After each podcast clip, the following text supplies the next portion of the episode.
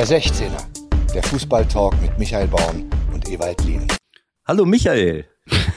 Hallo Ewald. Grüß dich. Grüß dich auch. Ja, fang Bist du du an. wach? Soll ich, Ich- anfangen? Ja, ich habe eine ich, ich hab ne Fachfrage an dich. Okay. Äh, ich muss gestehen, ich bin gestern in der 43. Minute eingeschlafen und äh, ich habe dann nicht mehr angemacht sozusagen irgendwann, weil als ich aufwachte, war der Fernseher aus. Also wahrscheinlich war meine Frau dann irgendwann im Wohnzimmer. Ist da noch was passiert? Nein. Nichts, nichts Außergewöhnliches mehr. 43, 37. ist äh, Walker für Stones reingekommen. Dann war Halbzeit und dann ist das Kind so nach Hause geplätschert. Okay, 0-0 oder was? Nö, 3-3, aber Das wäre eigentlich so der Klassiker. Ich weiß nicht, ob dir das schon mal passiert ist. Das macht man ja hier und da mal, ne? Wo man sagt zur Halbzeit, ey, so eine Scheiße, ich guck mir das jetzt nicht mehr an, ich gehe jetzt ins Bett. Was soll das? naja, Nerv. ist mir auch schon passiert, aber das Schlimmste, was mir passiert ist, oft schon passiert ist, wenn, wenn ich irgendwas nicht gucken konnte, wegen irgendeiner Veranstaltung, wegen irgendeiner Verpflichtung. Ich weiß noch, habe ich glaube ich schon mal gesagt, äh, als ich in Köln Trainer war, hatten wir ein Sponsorentreffen. Irgendein Schlauberger äh, aus dem äh, aus der äh, Marketingabteilung hat gemeint, wir müssen uns mit allen Sponsoren treffen, obwohl das UEFA-Pokal Während des Champions UEFA-Pokal- League Finals. Nein, UEFA-Pokalfinale. Das war irgendwie Liverpool Villarreal. Das war eines der emblematischsten. Nein, das war Alavés. Das war das Alaves, 5-4. 5-4. Ja, also ich verstehst du, wir halten da äh, Volksreden, dann ist, dann, geben, dann ist das Ding vorbei. Dann guckst du, ich weiß gar nicht, hatten wir schon ein Handy damals? Nur 2000. Ja, doch, so gerade eben. Handy gerade hatten wir. eben, Da war nur, noch, war nur noch keine WhatsApp dran. Ja, genau. Auf jeden Fall, Kasten. das Ding ist vorbei. Wie ist das Spiel denn ausgegangen? Ja, 5 zu 4. da, da hätte ich noch mal den Verantwortlichen würgen mögen. Naja, aber solche Dinge. Solche Dinge passieren halt. Und ähm, ja, also, Auf jeden Fall begrüße ich euch erstmal ganz herzlich zur Ausgabe Nummer 149. Wir wollten natürlich kurz abwarten, was in Wembley sich so tut und haben das hiermit dann auch getan und können jetzt hiermit auch darüber sprechen. Die Frage ist, ob das sonderlich viel Sinn macht, aber wir gehen der Aktualität halber da, glaube ich, schon mal kurz drauf ein. Ob das jetzt die ganz großen Erkenntnisse sind, sei mal dahingestellt. Auf jeden Fall war es, habe ich gerade irgendwo in der SZ, glaube ich, gelesen. So hat der Kollege es nicht formuliert, aber so könnte man es vereinfachen. Es war die längste Schweigeminute aller Zeiten.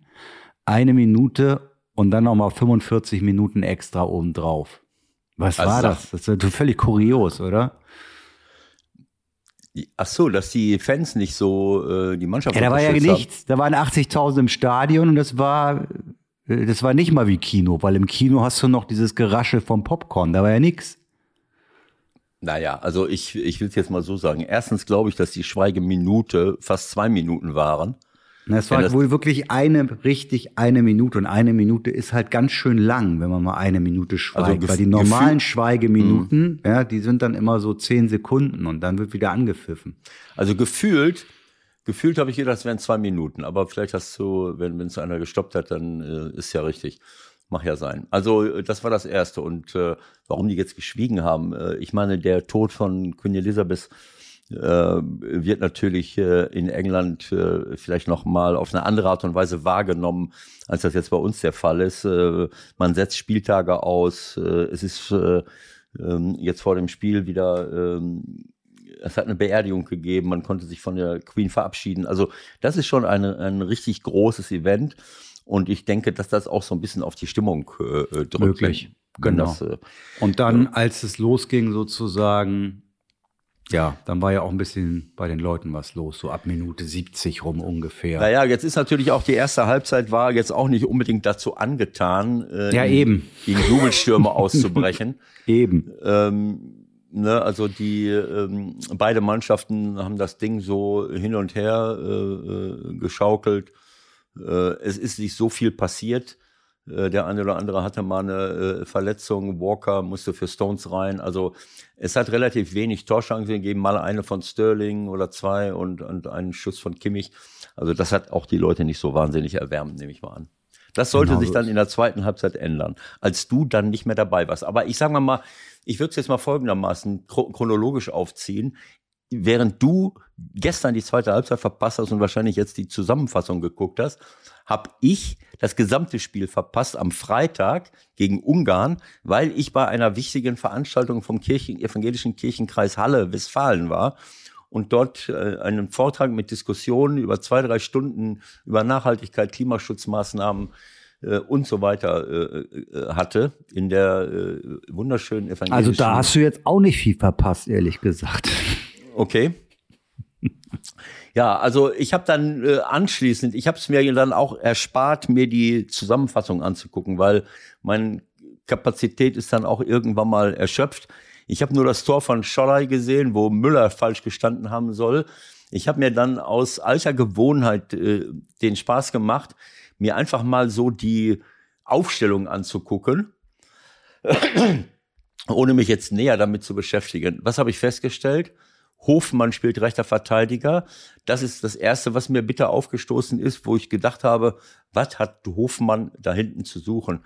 Äh, wahrscheinlich auch noch gegen Schoboschlei oder wem auch immer. Seine Top-Spieler hat er wirklich vorne gemacht, auch wenn er da öfter schon mal gespielt hat. Aber das ist etwas, was er wirklich äh, äh, gut hinbekommt. Naja, gut, dann stellt sich die Grundsatzfrage, ne? Also was äh, ist die Alt oder wer ist die Alternative?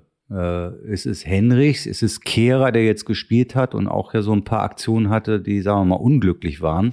Ich bin Haben für, die- Man, ich bin für Kalt. Richtig, Ma- Manny Kals ist eine Idee und dann Manni müssen wir natürlich müssen wir auch noch über die Innenverteidigung reden, ne? Genau.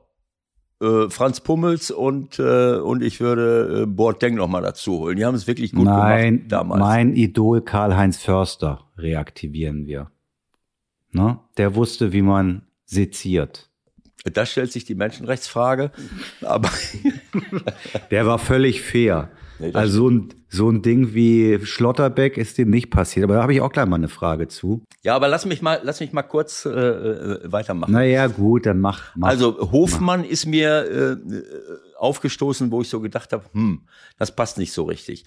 Äh, Werner habe ich auch meine, ähm, meine Meinung zu. Werner ist jemand, der wirklich überragend ist im Konter, aber äh, gegen eine tiefstehende Mannschaft ähm, ist er nicht der zentrale Mittelstürmer und äh, das habe ich so erwartet und habe ich auch gehört und gelesen, dass die Ungarn das natürlich auch praktizieren. ja, wo Also wenn- soll der denn hinlaufen, der Werner? Also die stehen naja, ja schon, die, die stehen ja schon auf der er muss, Grundlinie. er muss ja nicht immer von Anfang an spielen. Ja. Äh, man kann Komm, ja auch lass, mal, uns, un- lass uns Ungarn weglassen. Das, das äh, haben die Leute schon wieder vergessen. Lass uns ja, sie haben es vergessen, reden. aber es geht darum, wer nicht auf dem Platz stand. Ich habe gesagt, Ja. ha Havertz steht nicht auf dem Platz.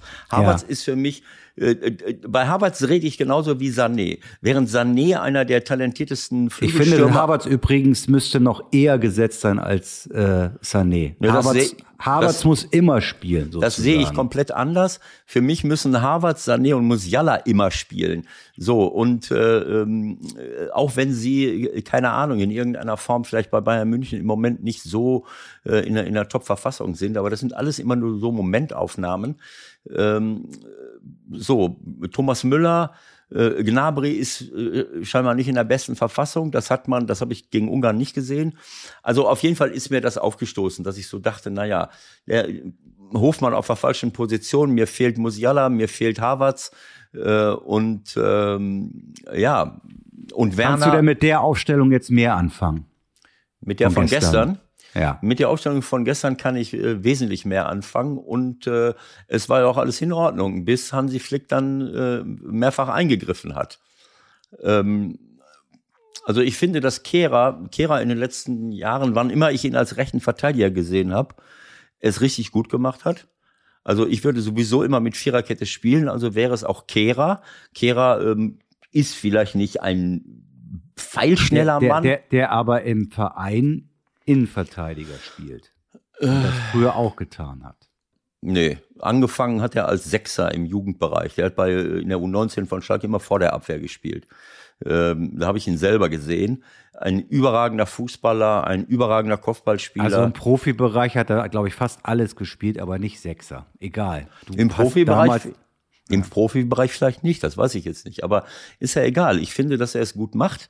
Äh, und dass er, äh, dass er eine gute Rolle da spielt. Wer soll es denn machen? Ja, Äh, das ist die Frage. Kimmich? Soll man Kimmich da hinstellen? Ja, wahrscheinlich müssen Ja, das, Äh, Kimmich auf der rechten Verteidigerposition ist genauso daneben wie Lahm auf der Sechs äh, statt rechter Verteidiger. So, beides war und wäre falsch. So, Süle, Schlotterbeck, Raum. Äh, alles, alles ist in Ordnung. Also ich sag mal, äh, sie haben, sie haben du? es, sie haben es gut. Ja, Moment, Moment. Sie haben es gut gemacht. äh, Zu, die ersten 25 Minuten der zweiten Halbzeit bis zur 68, äh, ja fast bis zur 68. Minute, wo Hansi Flick auf die Idee kommt, äh, einen Doppelwechsel zu machen. So, Ja, jetzt aber muss ich meine, dass man im, das muss man ja schon eher als Testspiel bezeichnen, gerade wenn man weiß, äh, man wird ja. auch keine Pflichtspiele mehr haben bis zur EM dann Ja, 2024. mach ja sein. Da muss er doch auswechseln irgendwann. Naja, kann ja sein, mach ja sein. Äh, äh, aber ich, ähm, äh, es kommt darauf an, was ich möchte. Ist mir das Ergebnis nach der Niederlage gegen Ungarn egal? Haben wir genug, äh, sind wir damit zufrieden? Oder möchte ich, dass die Mannschaft mit einem Erfolgserlebnis rausgeht? So, die Mannschaft führt 2 zu 0. Richtig? Ja. In der Und er 67. bringt Minute. Gnabry und Gosens. So, und direkt nach dem Tor bringt er Gnabry und Gosens. Die Mannschaft hatte sich richtig, richtig gut eingegroovt. Äh, muss sagen, auch mit Werner, auch wenn Werner äh, bei der einen oder anderen Situation, äh, naja, das wieder gezeigt hat, dass er vielleicht nicht so einen klaren äh, äh, Spannstoß hat, um das Ding in der langen Ecke zu versenken, war auch mit links äh, ähm, und so weiter und so fort. Ob das mit Hofmann genauso gewesen wäre, glaube ich schon, aber gut. Also sie führen 2-0. In dem Moment mache ich, die, mache ich einen Doppelwechsel. Und ähm, wie das Leben so spielt, das Leben, äh, alles ist, alles hat Folgen. Und äh, wir, ähm, das Leben besteht aus Kreisläufen. Wenn ich äh, die linke Seite, die im Grunde genommen mit, äh, ja, jetzt werde ich es mal, weiß ich jetzt nicht mehr ganz genau, so genau habe ich jetzt auch nicht hingeguckt. Hofmann war raus, dann war Werner vorne drin. Ob jetzt Havertz oder, oder äh, keine Ahnung, wer es jetzt war, ob Sané mal, äh, erste Halbzeit war Sané und Hofmann, die mit den Außenverteidigern mitgegangen sind. Hofmann war manchmal spät dran, aber die Seiten waren relativ gut, halbwegs gut unter Kontrolle. Äh, so, dann macht äh, ähm, Gareth Southgate folgendes. Er hatte sowieso schon Walker gebracht, der noch viel, viel mehr Offensivkraft hat als Stones. Und in der 66. Minute bringt er Saka und Mount.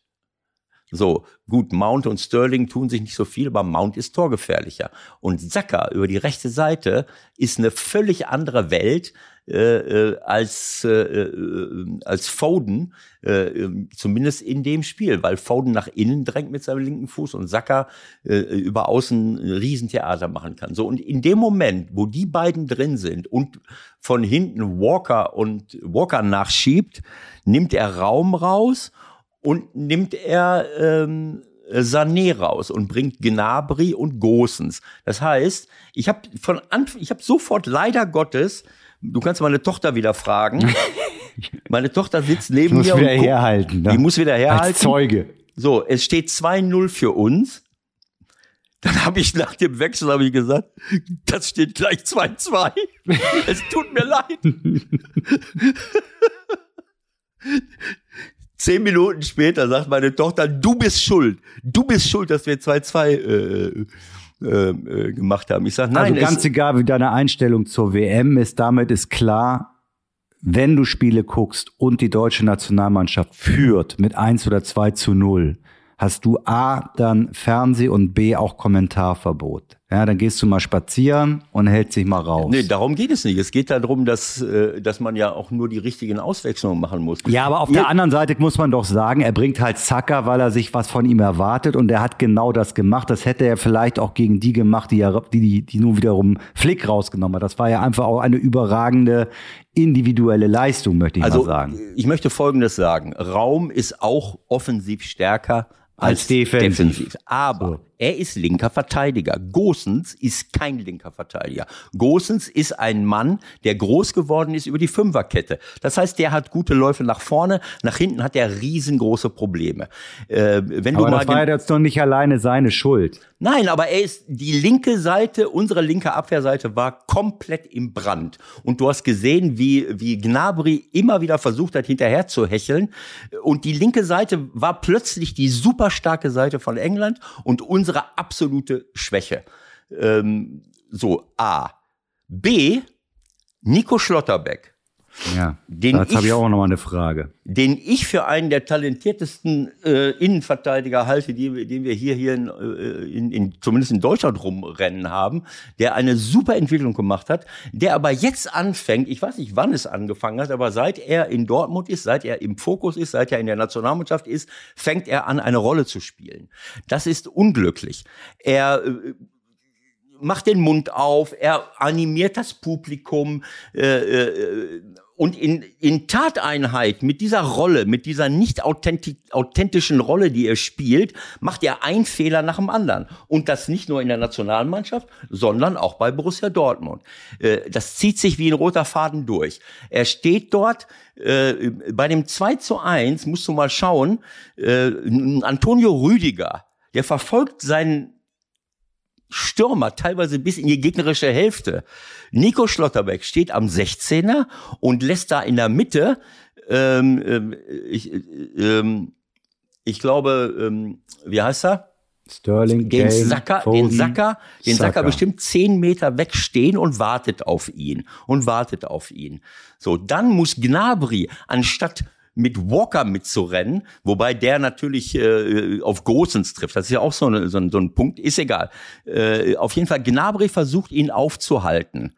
Schafft es nicht, weil er viel zu spät kommt, weil er auch äh, dann nicht mit gerechnet hat wahrscheinlich, dass er den freilässt. Dann kommt Schlotterbeck raus, was er dann dann gar nicht mehr machen darf und will ihn auswackeln und, und sitzt plötzlich auf der Erde, weil Sacker mit einer nicht zu erwartenden Körpertäuschung an ihm vorbeigeht und fehlt komplett. Also so, und dadurch muss alles nach innen schieben, weil Schlotterbeck weder den deckt noch irgendeinen anderen und ganz raus ist, haben wir am Ende der Kette auf der anderen Seite Shaw, äh, völlig frei, frei weil hm, Kehra weil innen, innen äh, äh, total einrücken muss. Und der Musiala das ist auch eine Folge dieser ganzen, äh, dieser ganzen Wechsel, Wechselei. Musiala ist niemand, der eigentlich auf der Außen, der kann im Mittelfeld super Sachen machen, bereitet ja auch das zweite Tor mit dem Ballgewinn super vor, aber der war fast nie auf der linken Seite. Äh, so, wir haben mit Gün Gündogan und Kimmich zwei Leute vor der Abwehr, äh, die manchmal auch im Raum stehen, aber diese, die, wenn du die Seiten nicht vernünftig zuhörst, so ein Tor ist absolut lächerlich. Und das fängt bei Schlotterbeck an, das fängt auf der linken Seite an und am Ende wenn einer nicht deckt und die anderen nehmen dann ihre Verantwortung wahr, hast du irgendwo, äh, ist der Ball dann weg. Und der Sterling braucht nur rüberspielen zur anderen Seite oder der Ball rutscht durch, keine Ahnung, und der steht völlig frei. Äh, so. Also. Was mir aufgefallen ist, das geht dann aber eher um die Elfmeterszene. Die habe ich mir noch ein paar Mal in der Zeitlupe angeguckt.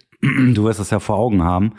Da habe ich mich gefragt, kann ich als Verteidiger so überhaupt in den Zweikampf gehen? Weil es ist ja eigentlich völlig egal. Selbst wenn er den Ball trifft und danach äh, mit, die, mit diesem, was war los mit deinem Kaffee? Schmeckt er nicht oder was?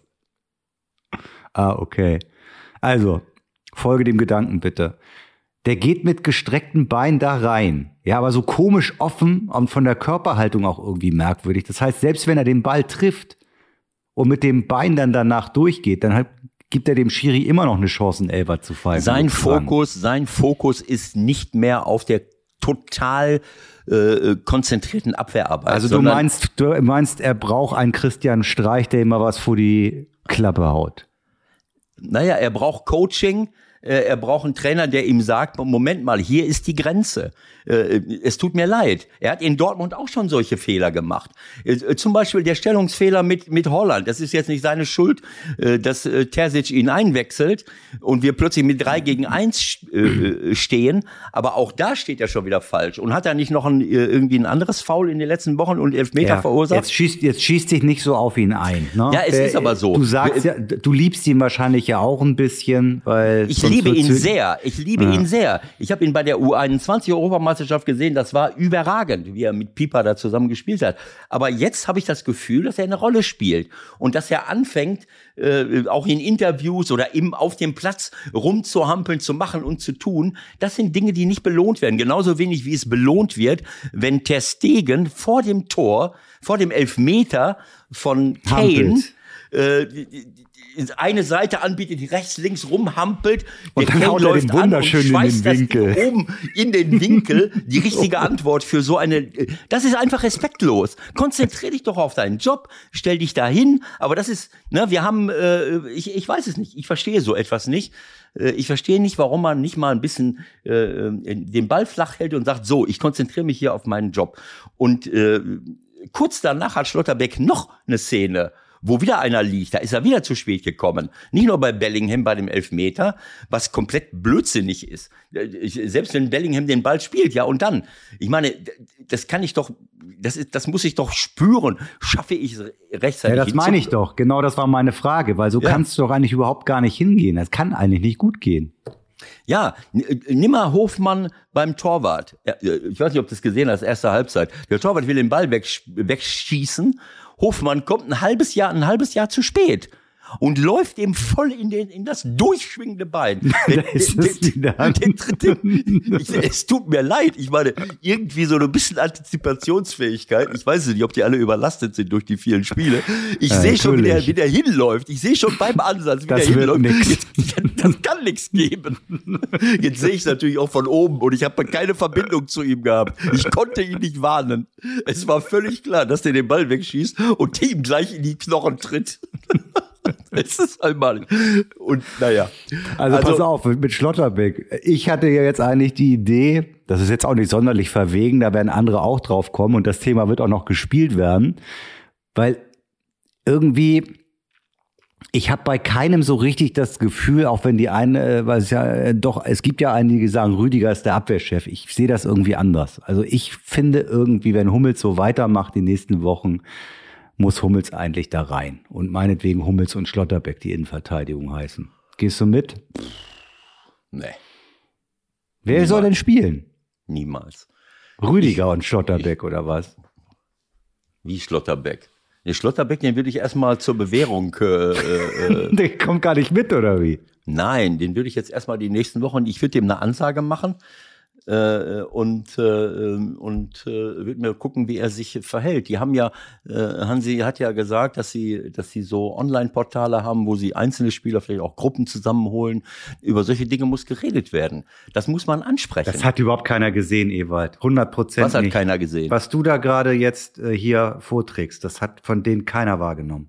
Die leben in einer ganz anderen Wovon Welt. redest du jetzt? Was, ja, was, du über Schlott, was du über Schlotterbeck sagst, wie du ihn gesehen hast, was er für eine Rolle spielt, dass da irgendwas nicht stimmt. Ich, naja, glaube, nicht, dass, ich glaube nicht, dass das ein Thema ist beim DFB. Ich, äh, ich meine, wenn, wenn Hansi Flick und die anderen Leute von der sportlichen Leitung Champions League gucken und Bundesliga gucken, dann können sie es sehen.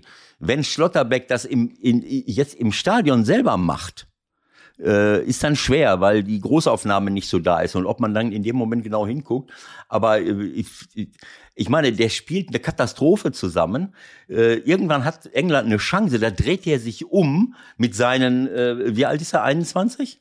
Mhm, so in der Größenordnung. So, mit seinen 22 Jahren wird aber im 1. Dezember 23, dreht sich um und, und schreit alle an. äh, äh, äh, was macht ihr denn da? Was macht ihr denn da? Das ist, äh, das ist eine Rolle. Natürlich äh, sage ich nicht, dass das Alter dafür entscheidend ist, ob ich was sagen darf oder nicht. Ich kann auch was sagen. Aber das ist Theatralik. Das ist für das Publikum. Das ist für draußen und nicht für die Leute da. Äh, da kann ich, da kann ich Einzelne ansprechen, aber ich kann hier nicht so, so, so ein Theater machen. Also, also gut, trotzdem, wenn er wieder die Kurve kriegt, siehst du ihn in der Startelf gegen Japan? Im Moment, äh, im Moment sehe ich ihn überhaupt nicht, weil ich ihn in Dortmund nicht gut sehe. Er hat auch bei der Nationalmannschaft und auch in Dortmund Fehlpässe im Spielaufbau ohne Ende. Das ist ja nicht nur so, dass er gegen den Ball Fehler macht, er macht auch mit dem Ball mittlerweile Fehler. Die habe ich vorher nicht gesehen. Und das meine ich damit. Der muss einfach wieder runterkommen, zurückfahren. Okay, er ist jetzt in Dortmund, da stehen 80.000 Leute, die kommen aber nicht alle wegen ihm. Und es geht auch nicht nur um ihn. Es geht um Borussia Dortmund, die Mannschaft. Es geht um, es geht um die, wie soll ich es sagen, um die deutsche Nationalmannschaft, um, um die Zufriedenheit der deutschen Fußballfans. Äh, ähm, kann, ist jetzt Quatsch, was ich sage. Du weißt, was ich meine. Äh, ja, ich, ich ja, muss, es ist, ist eine neue, die, Bo die, Botschaft ist angekommen. Es ist eine neue Situation, wenn ich in so einen großen Verein hineinkomme, so im Rampenlicht stehe und der muss jetzt, äh, äh eigentlich ist er intelligent genug, äh, um sich selber auszubremsen und das mal selber zu sehen, wenn er mal, wenn er sich das mal so anguckt. Äh, aber er braucht halt auch ein bisschen Hilfe von außen, von seinem Trainer in Dortmund und von seinem Trainer beim DFB. Dann kann das auch wieder was werden. Und das muss man sich dann anschauen. Ähm, also ich könnte Rest, jetzt weiter. Rest, Rest bist du damit einigermaßen einverstanden? Kimmich Gündogan? Ja, äh, also äh, Gündogan habe ich schon mal öfters meine Meinung gesagt. Das hat sich auch gestern wieder bestätigt. Gündogan ist ein überragender Kurzpassspieler, schafft es aber nicht in 90 Minuten mehr als einen Pass in die Tiefe zu spielen.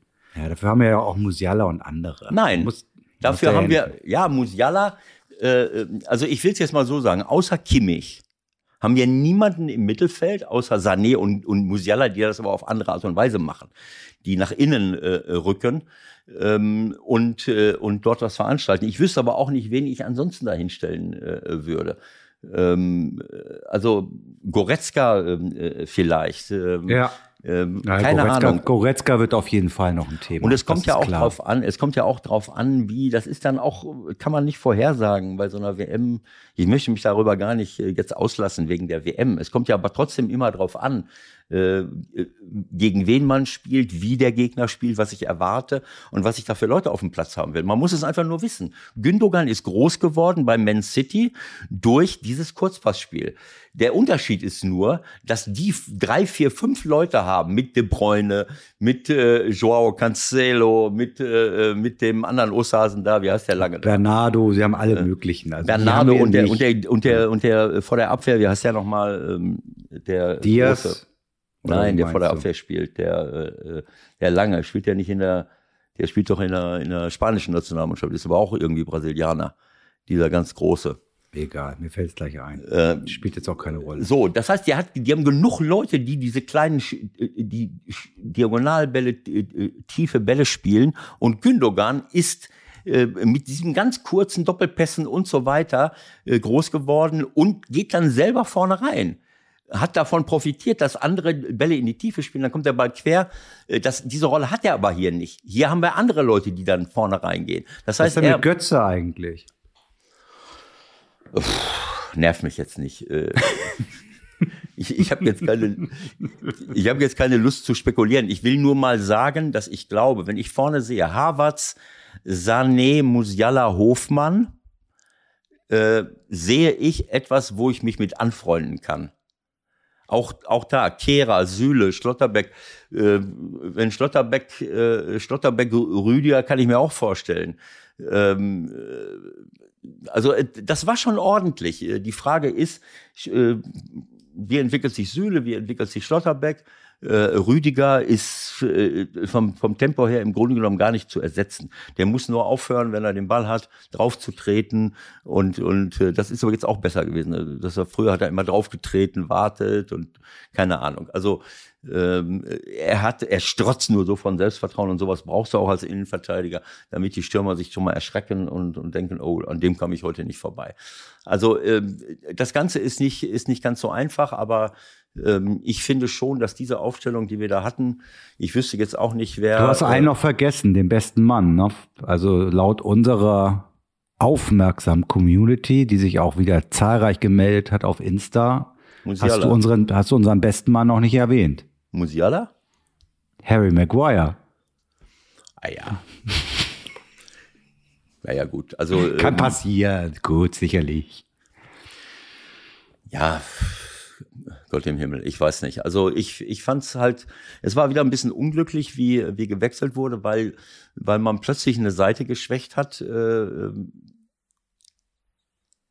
und der Gegner diese Seite überladen hat mit zwei Top-Leuten.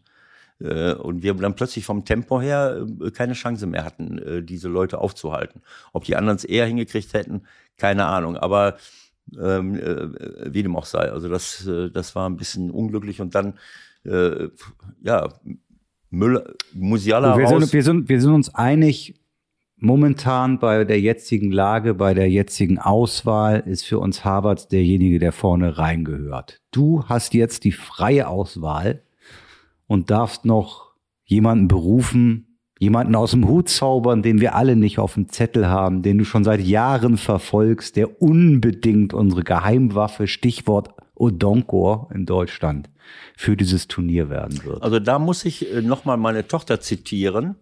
Bitte? Äh, die hört, ich muss jetzt nochmal meine Tochter zitieren, nachdem Ja. ich mir das alles so angeguckt habe, habe ich so gesagt, äh, so, ich weiß nicht, ob es schon 3-2 stand oder 2-2 noch, ich weiß nicht, irgendwann habe ich gesagt, äh, wenn man mich fragt, ja, ich würde immer Sané, immer Musiala, immer Hofmann, äh, immer Havertz und habe so ein paar Leute aufgezählt. Ne? Da guckt meine Tochter mich an, von, so von der Seite und sagt, dich fragt aber keiner.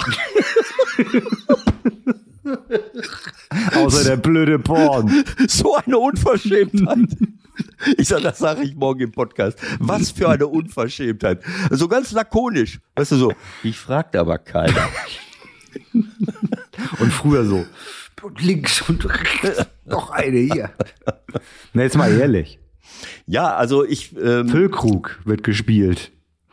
Füllkrug. Also, äh, Leute, hör auf.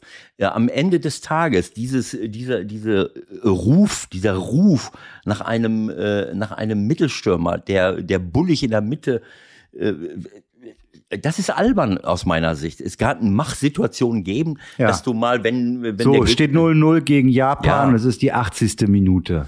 ja, du kannst noch zweimal wechseln. Da könnte man sagen, ach komm, ja, dann stelle ich Schmeiß den vorne rein Süle vorne rein. Dann stelle ich Süle vorne rein. Oder Schlotterbeck. Schlotterbeck ist so wie der Licht bei Bayern München kann man dann.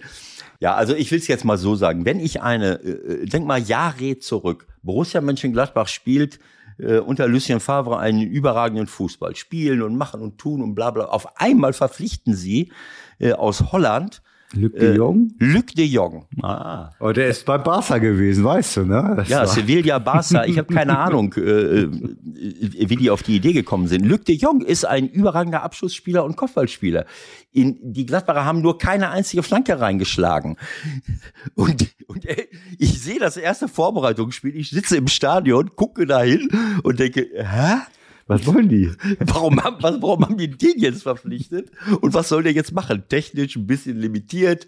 Und äh, also es, äh, das war völlig klar, dass man mit ihm nicht Fußball spielen kann. Das, was ich jetzt über Modest bei Dortmund gesagt habe, ist das Gleiche. Wenn, wenn ich äh, solche Leute habe, rechts, links, in der Mitte, überall, Bellingham, die alle super schnell, technisch gut sind und den Weg vorne reinsuchen, muss ich vorne auch einen haben, der entweder mal Platz macht oder aber mithilft, dass es zu einer Chance kommt. Und wenn ich Havertz habe, der geht vorne rein, geht wieder raus. Musiala geht rein, geht raus. Sané geht rein, geht raus. Ja, das heißt, ist Harvard, aber der wird ja jetzt offiziell hier und da auch schon so als Mittelstürmer äh, bewertet oder genannt. Ja. Also Harvard ist da auch kein Mittelstürmer. Also es ist doch Nein, natürlich jemand, der nicht. sich viel viel wohler fühlt, wenn er auch ein bisschen weiter hinten ist, so wie er das Tor auch macht. Das ist da kein klassisches Mittelstürmer. kennst du Tor. falscher Hase, das Gericht falscher Hase? Auf Das jeden ist- Fall das- ist mir es auch scheißegal, wie sie ihn nennen. Der soll auf jeden das Fall ist die spielen sogenannte falsche. Neun. Also ich habe sogar drüber nachgedacht, aber ich glaube, dass das, das ist ja auch eines der Probleme, was wir in Deutschland generell haben. Wo hast du diese Sechser? Jetzt hat da äh, Maximilian Arnold mitgenommen. Sechser, die Balleroberung haben, trotzdem äh, äh, ja nach vorne äh, spielen. Maximilian ist auch ein guter Spieler, aber wir haben diese diese äh, Kompetenz im Laufe der Jahre abgegeben oder nicht mehr entwickelt, sage ich mal, durch die Art und Weise, wie wir, keine Ahnung, vielleicht auch im Nachwuchsbereich Jetzt Fußball hast du mir spielen. trotzdem nicht die Frage beantwortet, wen du noch mitnehmen willst. Ich werf noch mal. Ach, wen könnten wir denn noch mal reinwerfen? Michael, ich, Da spielt noch einer in Monaco, vielleicht wird der noch wieder pass fit. auf, ich sag jetzt, wie wir spielen. Wir Ja. spielen mit Testegen im Tor. Ich Wir denke spielen- Neuer. Nein. Wir spielen Was? mit, wir spielen Oh, mit das, Raum. gibt, das, gibt, das gibt eine Riesenschlagzeile morgen. Nein, Linien der- Doppelpunkt. Neuer spielt bei mir nicht mehr. Äh, Testegen äh, macht das überragend gut, auch mit Ball am Fuß und äh, gut macht Neuer auch. Es ist im Grunde genommen egal, aber Neuer will offensichtlich so eine falsche Regenbogenbinde tragen, äh, wo, wo irgendwie One Love draufsteht und nicht die die äh, die richtige Regenbogen. Aber Ja, das wahrscheinlich ist aber vom DFB vorgegeben. Ich glaube, Neuer würde eher sogar die richtige Regelung. das ist mir egal. Das ist mir egal. Der, der, Quatsch, Spaß beiseite. Also, Also Neuer auf der, am Tor. Auf der Torhüterposition sind wir, sind wir gut besetzt. Ähm, und so.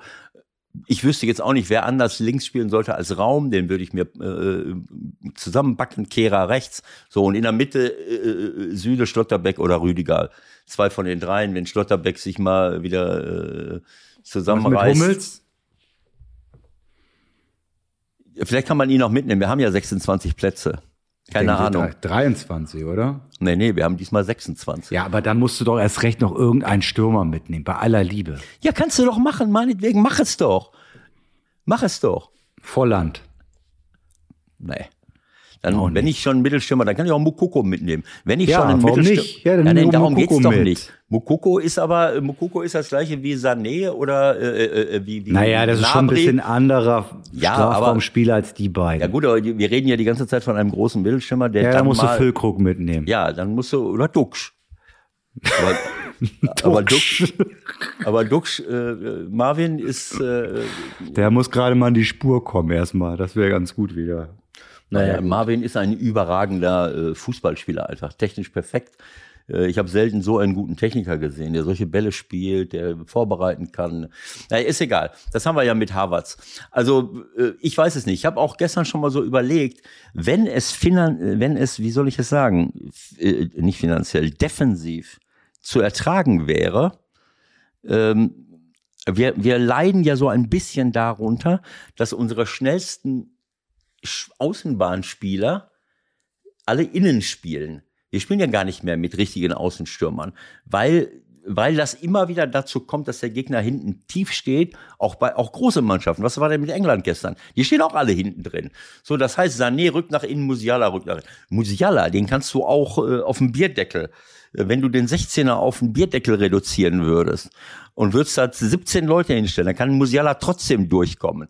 Äh, Und Sané braucht natürlich, mit seiner Schnelligkeit, mit seinem Passspiel, mit seinen kleinen Bällen in die Tiefe auch überragend. Also, aber ich würde mir, ich weiß nicht, ob es das noch mal, ob ich das nochmal erleben werde, dass man rechts und links schnelle Leute hat und nicht nur darauf wartet, dass Raum und Kehrer nach vorne rücken und man den Ball Ja, rausspielt. aber was nützen dir die schnellen Leute, wie du es gerade sagst, wenn die anderen sowieso schon an der Grundlinie stehen? Wo sollen Klar. die denn hinlaufen? Ja, aber in einem in einer normalen Fußballwelt könnte ich mir auch vorstellen, Kimmich, also rein offensiv gesehen, Kimmich, Musiala, Sané, Kimmich, Musiala, Sané, die Im Mittelfeld oder was? ja und dann Hofmann, Gnabry, Havertz. Wenn ich das vorgeschlagen hätte, hättest du gesagt, du hast ja überhaupt gar keine Ahnung von Fußball. Oder das müsstest du mal Hüb Stevens vorschlagen, so eine Aufstellung. Der hätte ich sofort getötet. Naja, also ähm, ich, ich sage jetzt noch mal etwas äh, Grundsätzliches. Ähm, wir haben ja, äh, ähm, können wir nachher noch auch mal mit dem, äh, mit dem Bus Svensson diskutieren. Aber meine, äh, ich habe irgendwo so das Gefühl, äh, dass wir, ähm, ja, dass viele Mannschaften, auch hier bei uns in Deutschland, äh, es verlernt haben, vernünftig zu verteidigen und nur nach vorne spielen. Und so haben wir auch die Spieler ausgebildet. Ballbesitz, äh, das hat uns ja äh, damals in den 2000er Jahren, äh, als wir noch so Rumpelfußball gespielt haben sollen, haben wir nur noch darauf geachtet, äh, irgendwie Raumdeckung und dann gucken, wie wir nach vorne spielen. Der, der Innenverteidiger muss einen guten Spielaufbau haben, die Außenverteidiger sollen wie Manikals flanken. Nur Manikals hatte auch hinten äh, äh, ein paar Argumente, äh, dich zu erschrecken. Äh, der Sechser vor der Abwehr ist nur noch ein Aufbauspieler und so weiter und so fort. Und am Ende des Tages, äh, wenn du dann auf Mannschaften triffst, wie Union Berlin, wie Freiburg, die dich auffressen Und du hast im Mittelfeld, du hast im Mittelfeld nur Leute, die alle nur technisch gut sind. Nur Zauberer, wie der Franz nur sagen Zauberer. Dann kann es schon mal schwierig werden. Ne? Dann kann es schon mal schwierig werden, sich dagegen durchzusetzen. Und äh, also ich will nur sagen, dass Sané und Musiala, das ist natürlich ist das zu vieles gut und das kriegst du nicht hin. Und du kannst ja auch nicht alle auf den Platz bringen. Wenn man wenn man meint, man müsste alle gleich hier auf den Platz bringen, kannst du auch keinen mehr nachlegen äh, und um das Spiel nochmal durcheinander zu bringen oder auf auf etwas reagieren, wo du sagst, so. Äh, ähm, aber wie gesagt, ich sehe das schon so. Werner Werner ist jemand, der, wenn du führst, wunderbar, kannst du mit ihm arbeiten, aber er, man muss wissen, dass er halt äh, so rein im Zusammenspiel her jetzt nicht das, äh, der, der Hochbegabteste ist. Äh, aber du kannst mit seiner Schnelligkeit. Ähm, äh, wenn man sie denn einsetzen kann, das werden wir man alles sie, noch sehen. Ja, wenn du führst, wenn du führst und dich ein bisschen ja, zurückziehst. Okay. Also, da haben wir es im Kasten. Mich fragt ja eh keiner. Also, Dich fragt eh keiner, deswegen ist das eigentlich auch alles für die Katz. Aber ähm, es ist schon das vielleicht zum Schluss unserer äh, kleinen äh, Show hier am heutigen Tag, bevor wir gleich ins Gespräch gehen mit unserem Interviewgast. Du hast noch sechs Trainingseinheiten mit der Nationalmannschaft und du hast nur ein Spiel. Gegen wen war das? Oman. Oh, oh richtig. So, also kann man auch noch mal richtig was testen. Das ist äh, von A bis Z einfach eine absolut kuriose, absurde Situation, oder? Ich meine, die gehen jetzt alle zurück nach Hause. Es geht nur um Champions League, um Bundesliga. Jede Woche zwei Spiele, beziehungsweise drei Spiele jetzt. Und äh, dann geht's irgendwann Mitte November. Okay, jetzt machen wir WM. Ist absurd. Ja, Gott im Himmel. Also es gibt so viele Dinge, die man nicht so richtig versteht, aber das müssen wir jetzt nicht äh, vertiefen. Ich habe gestern den ganzen Abend noch alle möglichen äh, Kurzberichte mir angeguckt von der von der Nations League. Und äh, ich muss ehrlich sagen, ähm, ich habe äh, irgendwie, Nations League, da ist sie ja, äh, da waren wirklich interessante Sachen dabei. Äh, zum Beispiel, dass die, dass die Holländer irgendwie marschieren. Äh, ich weiß nicht, ob, was da, ob das was damit zu tun hat, dass die, äh, dass die so einen erfahrenen Mann wie Van Gaal da jetzt plötzlich äh, als Trainer installieren. Ist auch nicht fair, finde ich, weil äh, weil das Aber ja willst du jetzt dafür plädieren, dass man diesen Wettbewerb ernst nimmt oder wie? Nein, ich will nur Folgendes sagen. Ähm, ich habe das ja auch gesagt. Wofür braucht man das? So, aber äh, nimm mal auch die Conference League. Also, wenn ich das so sehe, ähm, wir sind auch, auch ihr als Sportreporter fast immer nur darauf fokussiert, Wer gewinnt jetzt die deutsche Meisterschaft? Wer gewinnt die Champions League? Was ist an der Spitze? Was machen die alle? Es gibt aber eben auch noch mehr, nämlich diejenigen, die alle noch mitspielen. Und zwar nicht nur in den Ligen, sondern auch äh, äh nicht nur in der Champions League, sondern auch noch in der Euro League. Und dann gibt's noch mehr Mannschaften. Der Ceferin, ich finde, dass der das sich gar nicht so schlecht ausgedacht hat. Der kommt aus, aus Slowenien. Ich habe das mal gelesen in einem Interview, wo er gesagt hat, na ja, also die großen Vereine haben keine Probleme, Gelder zu generieren. Äh, aber die, die, ähm, die Spitzenvereine der, der kleinen Länder, wenn sie nicht irgendwie mal durchkommen, um in der Champions League mitzumachen, was sollen die denn machen? So, und äh, ich muss sagen, dieser, äh, wenn ich manche Spiele von der Conference League sehe, auch namhafte, das ist im Grunde genommen die dritte Liga, namhafte Gegner, namhafte Mannschaften, wie das Publikum abgeht, wie die Leute sich freuen, was da für ein Theater ist. Und wir sagen, naja, Conference League, wen interessiert das schon? Ne? Äh, das ist Nö, genauso. Das stimmt nicht. Also gerade wenn ich hier so an Union Berlin denke, letzte Saison, das haben, haben wir schon einigermaßen auch gefeiert. Also so ja, ist es nicht. Okay, aber das will ich damit sagen, dass wir das oft äh, diesen Fokus auch darauf verlieren, immer nur gucken, wer ist denn jetzt an der Spitze. Äh, das ist die gleiche Arroganz, die wir dann an den Tag legen, wenn wir nur zur Bundesliga gucken und den Amateurfußball unterbewerten. Und so ist es bei der Nations League auch. Ich habe gestern so viele Spiele gesehen, wo ich denke, äh, da kann man jetzt natürlich die Nase drüber rümpfen und kann sagen, hör mal, was, was machen die denn da? Keine Ahnung. Äh, ähm, sagen wir mal, wen habe ich denn gesehen? Äh, Montenegro gegen Finnland oder Rumänien gegen Bosnien-Herzegowina oder Gibraltar gegen Georgien oder Nordmazedonien gegen Bulgarien. Was ich da gesehen habe an Begeisterung der Leute, an Ausflippen äh, auch der Spieler selber, die ja oft bei Clubs spielen, wo sie nicht so besonders im Rampenlicht stehen. Das sind für diese Leute und für solche Länder und auch für viele Spieler Highlights. Äh, und wie viel Geld dabei jetzt generiert wird, das kann ich ja jetzt auch nicht unbedingt sagen. Vielleicht ist es einfach nur auch mal, um um irgendwo im Mittelpunkt zu stehen, äh, um irgendwo mal aus dieser Masse rauszugucken äh, und, und nicht immer nur sagen zu müssen, na ja, mit dem großen Fußball haben wir ja gar nichts zu tun. Ne? Äh, Europameisterschaft, Weltmeisterschaft, da sind wir unter ferner Liefen. Äh, Champions League haben wir auch keine Chance. Äh, Euroleague wird auch schon schwer für viele, viele Mannschaften, weil weil dort dann auch noch so und so viele aus der Champions League runterkommen. Also du hast, das ist schon ein elitärer Zirkel und wir haben wirklich elitäre äh, Verhältnisse. Äh, und das hat mich so ein bisschen, ähm, also so zurückgeworfen, so zu den Anfängen des Fußballs, wo man einfach sagte, ich gewinne ein Spiel. Egal, ob ich jetzt, ne, die, die steigen von der C in die B-Liga auf oder, oder ich habe keine Ahnung. Äh, darum geht's eigentlich gar nicht. Ne? Wir müssen ja immer diese Anreize haben. Es geht einfach nur um das Spiel selber. Freude daran zu haben, ein Spiel zu gewinnen. Die Leute sind, sind unterhalten. Es darf nur nicht dazu führen, dass man anschließend äh, sich für gar nichts mehr interessiert und nur meint, ähm, naja, Hauptsache ich bin im Fußball erfolgreich. Deswegen habe ich auch bei meinem Vortrag letzten Freitag gesagt, ich hoffe inständig, dass Deutschland nicht Fußball-Weltmeister wird. Äh, weil dann ich glaube, die Gefahr ist relativ klein. Das hatte ich gehofft, dass du das sagst und nicht ich das sagen muss. Aber du weißt, was ich meine. Ne, dass äh, wir haben diese Klimaproblematik, äh, diese Klimakatastrophe, äh, das war in aller Munde. Plötzlich kommt Corona.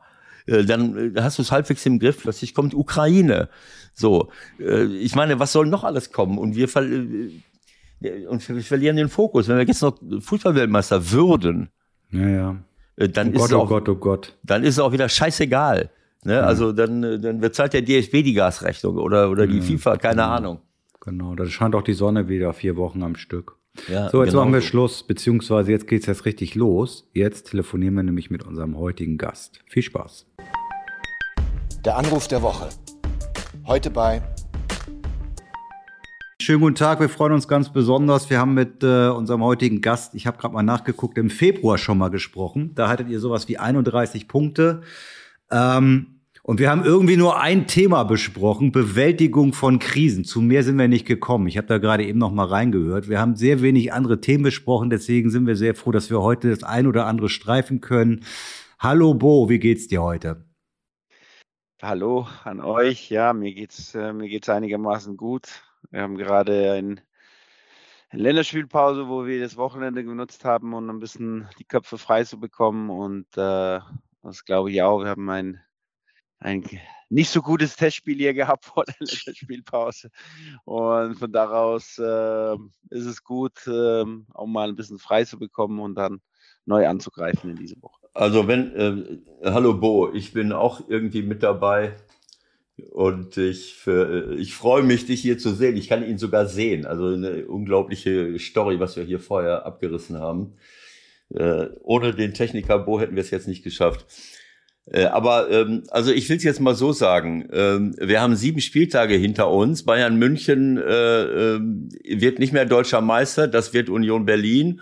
Und Mainz 05 ist ein Punkt hinter Bayern München, ist aber in einer gigantischen Krise, weil irgendwie, weil die Ansprüche nicht stimmen äh, und, und wenn ich jetzt mal äh, ganz kurz, heute Morgen äh, äh, habe ich hier einfach mal so reingezeppt, was, wie pein, peinlich, das sollst du gesagt haben. Okay, da bist du selbst schuld, wenn du sowas, so ein Wort, denn damit setzt du Standards, das weißt du. Aber ist egal.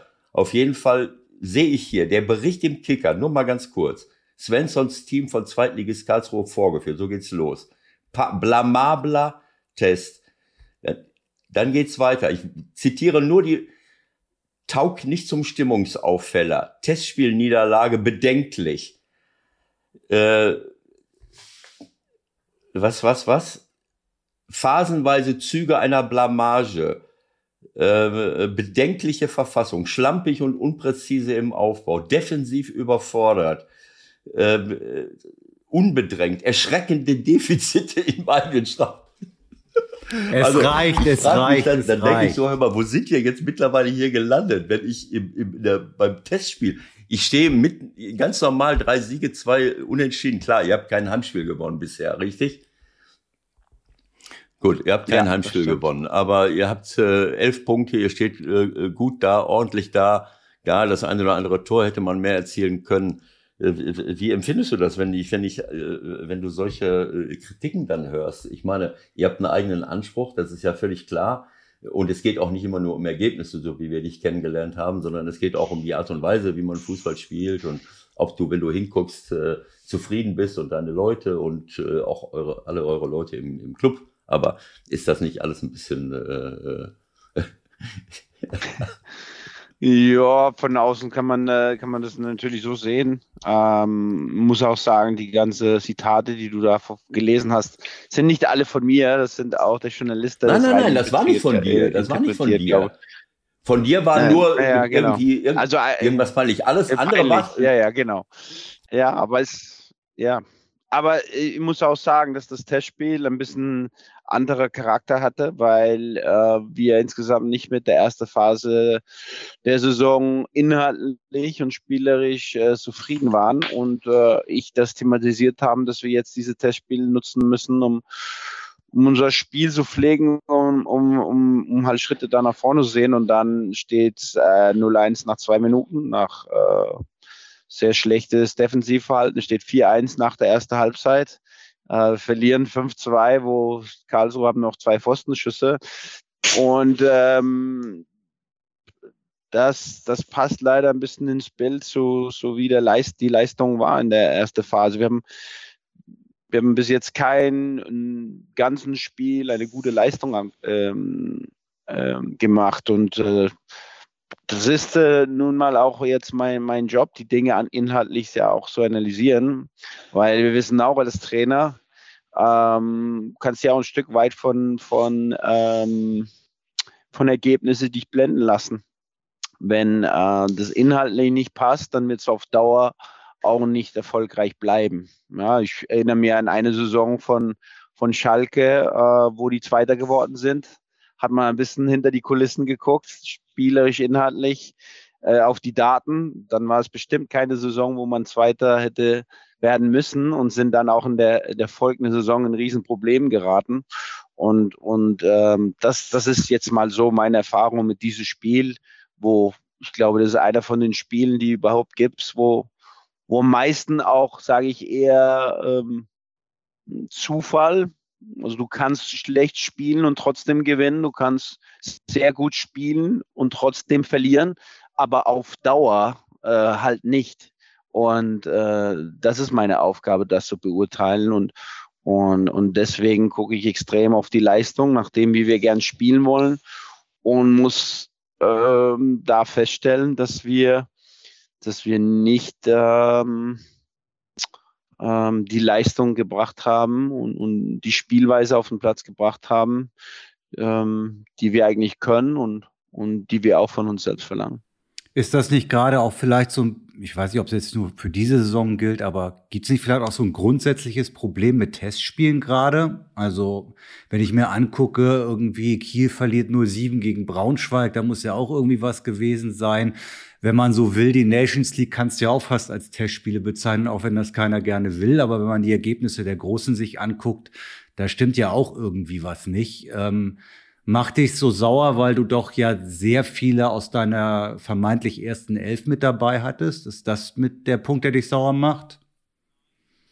Daran gucke ich gar nicht so viel. Also klar, wenn, wenn sehr viele da gefehlt haben, würde ich das eher hm, thematisieren, aber ähm, jetzt sind wir sehr, sehr hart dafür bestraft hier im Testspiel von Karlsruhe. Aber diese, diese Ansätze oder diese Tendenzen gab es auch in die Spiele in der Saison und man kann natürlich die Wahrheiten so und so machen. Ja, Testspiele sind nicht so wichtig, in der Nations League die großen Spiele. Ja, aber ist das auch nicht eine Tendenz, dass die großen Mannschaften insgesamt Probleme haben, wenn man jetzt die Bundesliga anguckt? Äh, dann Bayern äh, haben auch ein paar ungewöhnliche Probleme, Leverkusen, äh, Leipzig und so weiter. Ja, äh, einige kriegen es besser im Griff als andere. Ähm, und ein bisschen unerwartet ist das eher die, die größeren Mannschaften. Also das ist halt die Wahrheit, die man sich selbst erzählen kann. Am Endeffekt äh, gucke ich hier drauf auf Mainz 05, auf unsere Spielphilosophie, wie wir gern spielen wollen, was ich von den Spielern verlange, welche Potenzial, das ich finde, dass wir haben mhm. und messe das gemeinsam mit, was wir bis jetzt äh, geliefert haben. Und ähm, ob 11, 7 oder 15 Punkte, Ähm, daran, daran messe ich das halt nicht, weil ähm, ähm, wenn wir so weiter äh, spielen, dann wird der Punkteschnitt äh, irgendwann ähm, nicht das gleiche sein. Also das, ich, ich glaube, dass das eine, dass du das grundsätzlich richtig siehst. Also das äh, erlebe ich ja auch immer wieder, dass, ähm, äh, dass man sich von Ergebnissen blenden lässt. Äh, auch Vorbereitungsspiele, wenn ich sehe, dass in der Vorbereitung bestimmte Mannschaften gegen andere gewinnen und dann heißt es, ja super, wir sind schon gegen Spitzenteams in Europa, die wahrscheinlich gerade mal zwei Wochen im Training sind während äh, der Bundesliga-Verein vielleicht eine Woche vor, vor, vor Meisterschaftsstart ist, dass man das überwerten kann, ist, äh, ist völlig klar. Und ich sehe das genauso wie du, dass man einfach darauf, äh, darauf achten muss, äh, wie, äh, ja, wie gut äh, spiele ich denn? Und passt das alles so, wie, wie ich mir das vorstelle, weil Ergebnisse können, äh, können wirklich äh, äh, blenden. Äh, aber ja, äh, diese, diese Testspiele, da bin ich auch so ein bisschen beim Michael. Es ist ganz klar, eine Länderspielpause, ich weiß jetzt nicht, wie viele Leute du nicht dabei hast, die zu irgendwelchen Länderspielen fahren, wahrscheinlich nicht so viele wie bei jetzt bei Spitzenclubs. Ähm, aber grundsätzlich ist es doch auch die deutsche Nationalmannschaft, wenn ich das, deswegen haben sie das ja mit der Champions, mit der Nations League gemacht. Wenn ich die, die, um, die, die Anzahl von Testspielen sehe, die katastrophal geendet äh, sind, und auch in den, in den Länderspielpausen. Wer, wer kriegt eine, wer kriegt ein, äh, ein, ein Testspiel hin und ist total glücklich? Das sind Spieler, oftmals, gut, bei dir jetzt vielleicht nicht, aber oftmals sind das Spieler, die viel, nicht viel gespielt haben. Äh, dann spielst du gegen den Zweitligisten, der ambitioniert ist. Die, die stellen auch nicht unbedingt ihre Spieler auf, die, äh, die, die nicht spielen, sondern die wollen auch oft eine, ja, ein, ein, ein, gute, äh, ein gutes Ergebnis haben. Also ich würde diese Dinge nicht überbewerten, aber du sagst äh, natürlich äh, aus. Nein, aber es ist, es ist auch nochmal, ich, ich verstehe das total. Ich habe auch selber als Spieler sehr viele Testspiele gemacht und da schwankt, sage ich mal, auch die äh, Motivation da extrem. Aber wenn ich halt von, nicht nur von mir, aber auch von den Spielern hören, dass die auch nicht mit der ersten Phase zufrieden waren und, und auch ähm, wissen, dass wir, dass wir einige Sachen besser machen müssen und es denen halt bewusst sind. Und wir gehen halt in ein Testspiel rein, wo wir uns üben können und das halt nicht auf den Platz bringen und eigentlich ähm, zu wenig erkennbar ist, äh, dass man unbedingt äh, die Sachen versucht zu verändern oder die Fehler oder die, das Verhalten, die man in der ersten Phase der Saison nicht gut gemacht haben, dann muss ich das schon kritisch sehen. Und, ähm, und äh, wir haben eine ganz normale Analyse nach dem Spiel auch gemacht. Und habe ich auch die Sachen deutlich angesprochen. Das, das ändert nicht meine, ähm, meine grundsätzliche Vertrauen oder, oder, oder äh, meine Glaube an, an, an die Spieler ist eigentlich das genau umgekehrte. Also meine Ansprüche, glaube ich, sind hoch, was meine mhm. Mannschaft angeht. Aber ich würde, ich setze die nur so hoch, wie, wie ich die halt auch finde, dass die erreichen können. Also äh, ich glaube, sage ich halt oft, aber wer interessiert sich für durchschnittliches Fußball? nach unser Ansprüche. Wer, wer, wer kommt gerne auf die Arbeit und spult mal das durchschnittliche Programm ab? Also das sind Profispieler, das Elite-Spieler, die gehören zu den Besten und es gibt einen Grund, warum die dazugehören, weil die von klein auf gewohnt waren, das Maximale äh, hat denen interessiert und das wollten die halt rausholen. So bin ich auch gepolt. Deswegen, wo ich aufgehört als Spieler zum Beispiel, ich habe fast nie wieder Fußball gespielt die letzten acht Jahre, weil es mir nicht interessiert, auf den Platz zu gehen und ein bisschen Spaß zu kicken. Und der gleiche okay. ist auch bei mir als Trainer. Ich möchte das Maximale erreichen. Wenn ich nur rausgehe und akzeptiere das Durchschnittliche, glaube ich, muss ich einen anderen Beruf halt äh, machen, weil ähm, dafür investiere ich viel Energie, viel Gedanken, äh, viel Zeit und, und nur das abzuspülen und wartet, dass der, dass der Gehalt am Ende der Monat nochmal reinkommt, äh, das, das ist nicht die Motivation für mich. Das, ja. Michael, Michael, warte mal gerade, eine Sekunde. Ich bin mir nicht ganz sicher, ob das hier alles funktioniert. Deswegen zur Sicherheit, ich drücke mal hier auf einen Knopf aufnehmen. Deswegen werdet ihr jetzt sehen, äh, also das ist ein Knopf in Skype, äh, das ist nur zur Sicherheit. Also nur damit ihr jetzt euch nicht auf äh, äh, Okay, falls wir, damit wir gar, damit ja, wir eine nicht, Sache auf sicher haben. Call Recorder nur mein, ist egal. Äh, egal. Also pass auf. Ähm, das ist aber nichtsdestotrotz so, dass du wirklich sehr ehrgeizig dann auch wirkst. Ja, man darf ja nicht vergessen, äh, gerade in letzter Zeit fehlt da noch ein Burkhardt, fehlt dann vielleicht auch noch ein Stach, äh, der nun auch eine gewisse Leistung hat. Wenn ich dann auch denke, dass ihr euren Kapitän verloren habt, dass Jan Just nicht da ist, ähm, bist du denn grundsätzlich äh, mit der Gruppe, die du zur Verfügung hast, äh, zufrieden und kannst du diese Ziele, die du hast, mit der Gruppe erreichen? Also ich, ich habe natürlich auch große Verantwortung in der Zusammenstellung von dieser Gruppe. Und äh, es war uns schon ziemlich früh klar, dass wir beide unsere gute Innenverteidiger ver verlieren würden. Und es war auch ziemlich früh klar, dass, dass wir, dass ich gerne den Maxim Leitsch holen wollten zum Beispiel. Und, und dann haben wir ein bisschen überlegt, ob wir noch einen Innenverteidiger holen wollen. Da haben wir uns dagegen entschieden. Um alles Entscheidungen, die ich halt ähm, mitentschieden haben. Und, und, und, und deswegen mit der, mit der Glaube und das Bewusstsein, dass, dass ich finde, dass wir, dass wir da gut genug sind, um unser Spiel auf den Platz zu bringen. Ist das am Ende ein Ziel, der heißt 40 Punkte, 50 Punkte? Hm. Keine Ahnung, aber äh, dass wir, äh, das Ziel muss irgendwann sein, dass wir jede Mannschaft in der Bundesliga vor Probleme stellen können und auch die Spieler mit den Qualitäten haben, die unser Spiel auf den Platz bringen können dass ein Johnny ausfällt, dass ist ein sehr, sehr wichtiger Spieler für uns ist. Keine Frage. Das sieht jeder, der unser Spiel guckt. Äh, er hat bis jetzt kein Tor gemacht, aber die Minuten, wo er auf dem Platz steht, hat das große Einfluss auf unser Spiel, äh, weil unser Spiel viel darauf äh, ähm, angelegt ist, auch viel gegen den Ball zu arbeiten, gut im Anlaufen, auch ein hohes Anlaufen, sehr intensiv. Da brauchst du in der ersten Linie nicht nicht Spieler, weil das ist schwer, die, die, die gut sind im Balleroberung. Das sind, da brauchst du Spieler, die die Balleroberung in der zweiten mhm. und dritten Linie gut vorbereitet und genau, mach, äh, genau das macht er. Und ähm, dann gibt es natürlich auch ein paar Spieler, die, die Schlüsselspieler und Führungsspieler waren letztes Jahr, die, die noch nicht die äh, kompletten Form abgerufen haben. So wie Anton.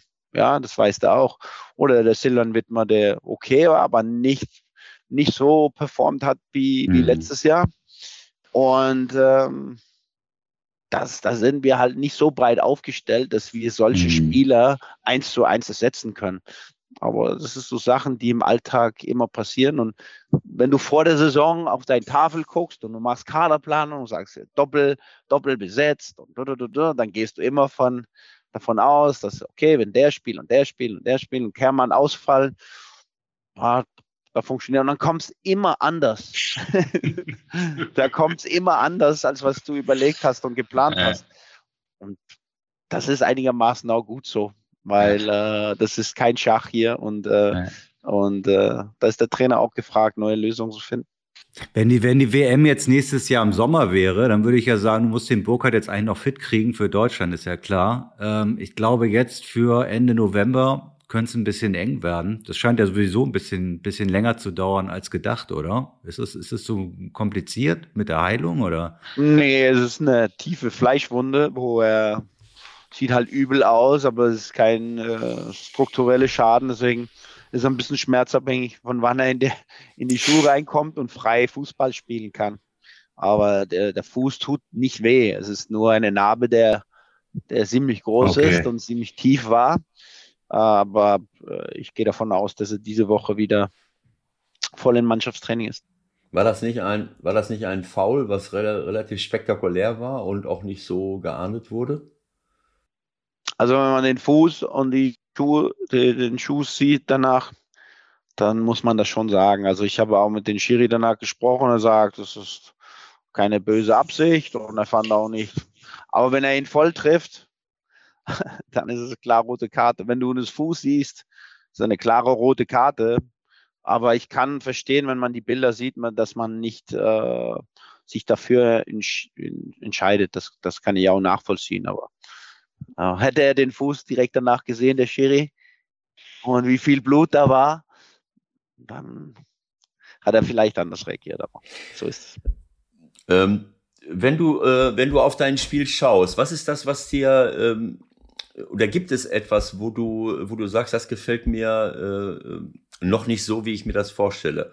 Äh, oder ist das äh, eine Gesamtperformance? Also es gibt, wäre ja möglich, dass du sagst, naja, unsere defensive Organisation stimmt nicht so richtig oder unser Angriffsverhalten stimmt nicht. Wir spielen nicht genug Torchancen heraus äh, oder wir haben Torchancen, wir, wir schaffen es aber nicht, sie zu äh, umzusetzen. Sieben Tore in sieben Spielen könnte ja sein, dass du sagst, okay, da fehlt mir was. Oder ich habe zu viel Gegentore. Zehn Tore äh, ist klar, wenn ich Niakite und Saint-Just verliere, das waren nun schon zwei absolute Top-Leute hinten, ähm, kann das schon eine Rolle spielen, oder? Ja, die Liste ist sehr lang. Aber ich glaube, muss halt die Prioritätenreihenfolge und wie, wie ich das Spiel halt verstehe, vor allem hier verstehe bei Mainz. Und äh, äh, erste Priorität ist bei uns ähm, unser Spiel gegen den Ball. Und äh, wir brauchen Zugriffe auf das Spiel. Wenn ich die letzten 18 Monate hier gucke und auch die Daten gucke, dann kommen wir in allen Bereichen, was Defensive angeht, in der Top 5 der Liga. Heißt wenig zugelassene äh, Großchancen, äh, wenig überspielt, hohe Balleroberung. Also eine Form von Kontrolle, wenn wir nicht den Ball haben. Und äh, wir wollen nicht tief stehen, es ist halt auch ein, ein höheres Anlaufen.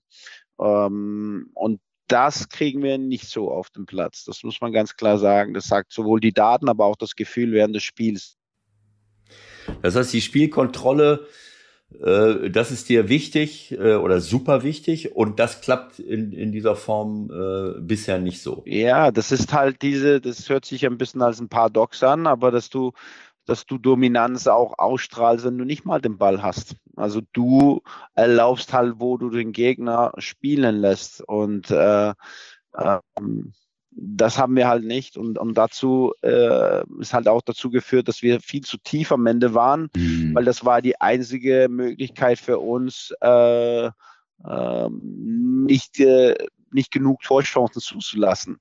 Aber das führt dann andere Probleme mit sich. Hast du einen langen Weg zum gegnerischen Tor zum Beispiel und du, ähm, du kriegst eher ein passives Gefühl. Du bist dem, du bewegst dich seitlich oder nach hinten. Und das ist eine Sache, der das Spiel beeinflusst, aber es beeinflusst halt auch deinen Kopf, weil das bist du ja jetzt zögerlich, du bist nicht so mutig, du, ähm, du denkst immer im Vermeidungsmodus als im Erreichen-Modus. Und ähm, das ist, das ist nicht gut. Äh, und wie ich sage, also wenn, wenn du das Gefühl nicht hast gegen den Ball, diese Stärke, die wir immer hatten, dann fehlt dir dann auch die nötige Balleroberung. Und, und die, das offensives Umschalten ist was, das wir kaum auf den Platz gebracht haben, die ersten sieben Spiele. Und, und ähm, wo wir Chancen hatten, haben wir eher dafür uns entschieden, nach hinten zu spielen oder quer zu spielen. Und, ähm, und ja, du kriegst nicht das Selbstvertrauen gegen den Ball, um die andere Phasen des Spiels besser zu gestalten. Ich glaube, auch wenn wir diese Kontrolle hatte gegen den Ball, dann wäre nicht nur unser ganz normal unser offensives Umschalten besser, dann wäre auch unser, unser Spiel mit dem Ball besser. Weil du, du brauchst auch, äh, wenn du den Ball hast, ein Gefühl von Sicherheit. Und das fehlt uns im Moment, dass wir, dass wir eine Phase des Spiels sehr, sehr gut beherrschen, um dafür auch äh, das Selbstvertrauen äh, und das nötige Mut dann auch haben für die anderen Phasen. Ähm, ja, oh, eine, eine, lange, lange, lange Erklärung. Ja. Aber am Ende geht es nicht so viel um geschossene Tore und, mhm. äh, und gegen wie viele Gegentore wir bekommen haben. Es geht eher inhaltlich damit um, wie, äh, wo kriegen wir im Spiel hm, das Gefühl, dass wir richtig, richtig stark sind. Mhm. Und um im, im, bis jetzt war es eher so ein bisschen alles, alle Phasen haben die gleiche Priorität und manchmal ist das gut, manchmal ist das gut. Aber es ist ganz klar äh, Prioritäten, dass das Spiel gegen den Ball bei uns ähm, das Aller, Allerwichtigste ist, weil das beeinflusst die anderen Phasen und auch der, das Kopf und, und das Mut extrem viel. Also ich, äh, ich bin sehr, sehr glücklich, dich so reden zu hören, weil ich, ich, ich neige dazu, dich als äh, Umwelt- und Klimaschutzminister vorzuschlagen, weil, äh, weil ich sehe, weil ich sehe, dass du in Kreisläufen denkst. Du begreifst, dass das, was man an einer Stelle macht, viele Auswirkungen auf andere Stellen hat. Das begreifen viele Menschen nicht. Und dass das nicht nur in der Natur so gilt, sondern dass das auch im zwischenmenschlichen Leben passiert und auch in einer Fußballmannschaft. Also es geht nicht einfach nur, es, ich fand, dass du das super erklärt hast und äh, klar, natürlich äh, kann jetzt nicht jeder so äh, tief in der Materie drin sein wie du oder, oder wie Trainer generell, die sich damit äh, hauptamtlich äh, äh und jeden Tag äh, beschäftigen. Aber ich finde das eine sehr schöne äh, Sichtweise und es ist eben auch so. Ne? Also ähm, diese, diese ganzen Daten, die man so erhebt, äh, die können Hinweise geben auf die Qualität deines Spiels aber äh, sie berücksichtigen nicht die Zusammenhänge. Wenn jemand sehr, sehr viel gelaufen ist zum Beispiel, äh, das kann auch der Fall sein, äh, weil man viel hinterherlaufen musste, weil man gegen eine Mannschaft spielt, die den Ball super laufen lässt. Ich habe den Ball nicht und dann laufe ich viel und dann heißt es, ja, wir sind aber doch ganz viel gelaufen. Ja, aber wenn ich viel laufe und laufen die, die halt das halbe Leben hinter dem Ball her und ich habe den Ball dann, dann bin ich a vielleicht müde und b habe ich auch kein Selbstvertrauen. Ja, äh, genau so ist es. Du musst das immer im Verhältnis zu wie, was war dein Matchplan oder was ist der generelle Spielphilosophie bei dir? Also diese Anzahl von gelaufenen Meter, die sind selten sehr aussagekräftig über dein, deine Leistung. Ja, du warst fleißig, bravo. Also ja. da war 0,3 und 126 äh, Kilometer äh, abgespült, aber dafür waren die 126 halt äh, ja. für nichts. Vielleicht hättest du lieber 118 gelaufen und, und wäre da viel schlauer gelaufen. Also es ist. Ja. Aber es ist, es ist so, dass du, deine Philosophie ist ganz eindeutig, auch vom Abwehrverhalten her, nicht passiv zu sein, ja. sondern ein, ein, ein ja, wie soll ich es sagen, ein aktives Abwehrverhalten, ein ja. offensives Abwehrverhalten. Das, das heißt, die Leute frühzeitig anzulaufen, sie von deinem Tor wegzuhalten, äh, oder ist das nicht so wichtig, ganz vorne anzu? Doch, doch. Mhm. Ist, das ist schon wichtig. Also man kann das halt nicht machen, das ganze Spiel lang, aber ich, ich glaube nie, dass ich sagen würde, wir stehen einfach im Block und warten ab 90 Minuten. Das haben wir auch, wo wir gegen Bayern München gespielt haben, nicht gemacht, dass du in Phasen das machen musst. Aber trotzdem im Block ist es, das muss man auch aufpassen, wenn man das so Spieler sagt, weil es führt auch dazu, stehen wir, die Abstände sind dann eng und ja, verlässt man sich ein bisschen auf den anderen da, weil ja, sind mhm. viele in diesem Raum hier mhm. und äh, das muss auch aktiv sein. Ja, Absolut, ist, ja, ja. Äh, das ist, äh, ich glaube, der, der, der, das Gespräch kommt oft, wenn man über Standards redet. Ja, jetzt spielen mittlerweile alle mit dieser Mischung aus Mann und Raumdeckung. Mhm. früher, wo ich gespielt habe, war es eigentlich klar, entweder Raum oder Mann. Ja. Und wir haben immer hin und her gewechselt. Mann, nur mit einer Körpertäuschung, ein Schritt dahinter, dann ist er ganz frei. Im Raum ist halt das andere, du verlässt dich halt auf den anderen, ähm, weil du da, ich habe nur meinen Raum. Und, ja. äh, und dieses Denken, äh, ja, das, ich, ich, du hast das richtig gesagt, ich, ich möchte, dass es aktiv ist, egal in welche Phase. Und, und, und äh, da haben wir im Moment zu kämpfen, das muss man ich schon sagen. Wie die, weißt du, wir haben Phasenspiel, in Gladbach zum Beispiel, erste 25 Minuten sehr gut, aber wir laufen immer hoch an. Du bist nicht im Denken, du bist nur im Handeln, Handeln, Handeln. Aber irgendwann befreien die Gladbacher sich auch. Und du mhm. kannst nicht ansprinten. Und du brauchst auch eine Phase, wo du den Ball vielleicht hast oder, oder halt ein bisschen tiefer dann stehst. Und dann kommst du in diese Denken und, und, und was ist jetzt meine Aufgabe? Wie ist die Temperatur vom Spiel? Was ist dann gefordert? Und diese Phasen haben wir nicht gut beherrscht. Also wir waren nur gut, wenn es halt nicht zu viel handeln, einfach aktiv, aktiv, aber aktiv, wenn du ein bisschen tiefer stehst, heißt es nicht passiv. Nein, nein, das ist klar. Und, ja, und das ist halt da, wo wir wo wir ein bisschen zu kämpfen haben. Ich war ja nun, ich war ja nun gegen Mainz im äh, gegen Mainz. Ich war nun gegen Hertha im Stadion, ja, und ich war einige Male in Mainz im Stadion. Ähm, aber diese ersten 45 Minuten, ich glaube, da wirst du mir recht geben, war nun nicht meins 05 like. Ähm, was, was, was, was kannst du tun und was tust du dann auch und was willst du uns verraten, um dann Dinge zu verändern? Das ist ja somit das gro große letzte Mysterium. Was passiert in der Halbzeitpause? Das sagen wir Kommentatoren ja auch gerne. Und es ist ja letztendlich auch so, oft passiert dann wirklich was, ja. Ja, also ich, man muss, ich glaube, jede Trainer ich, meisten. Ich auf jeden Fall.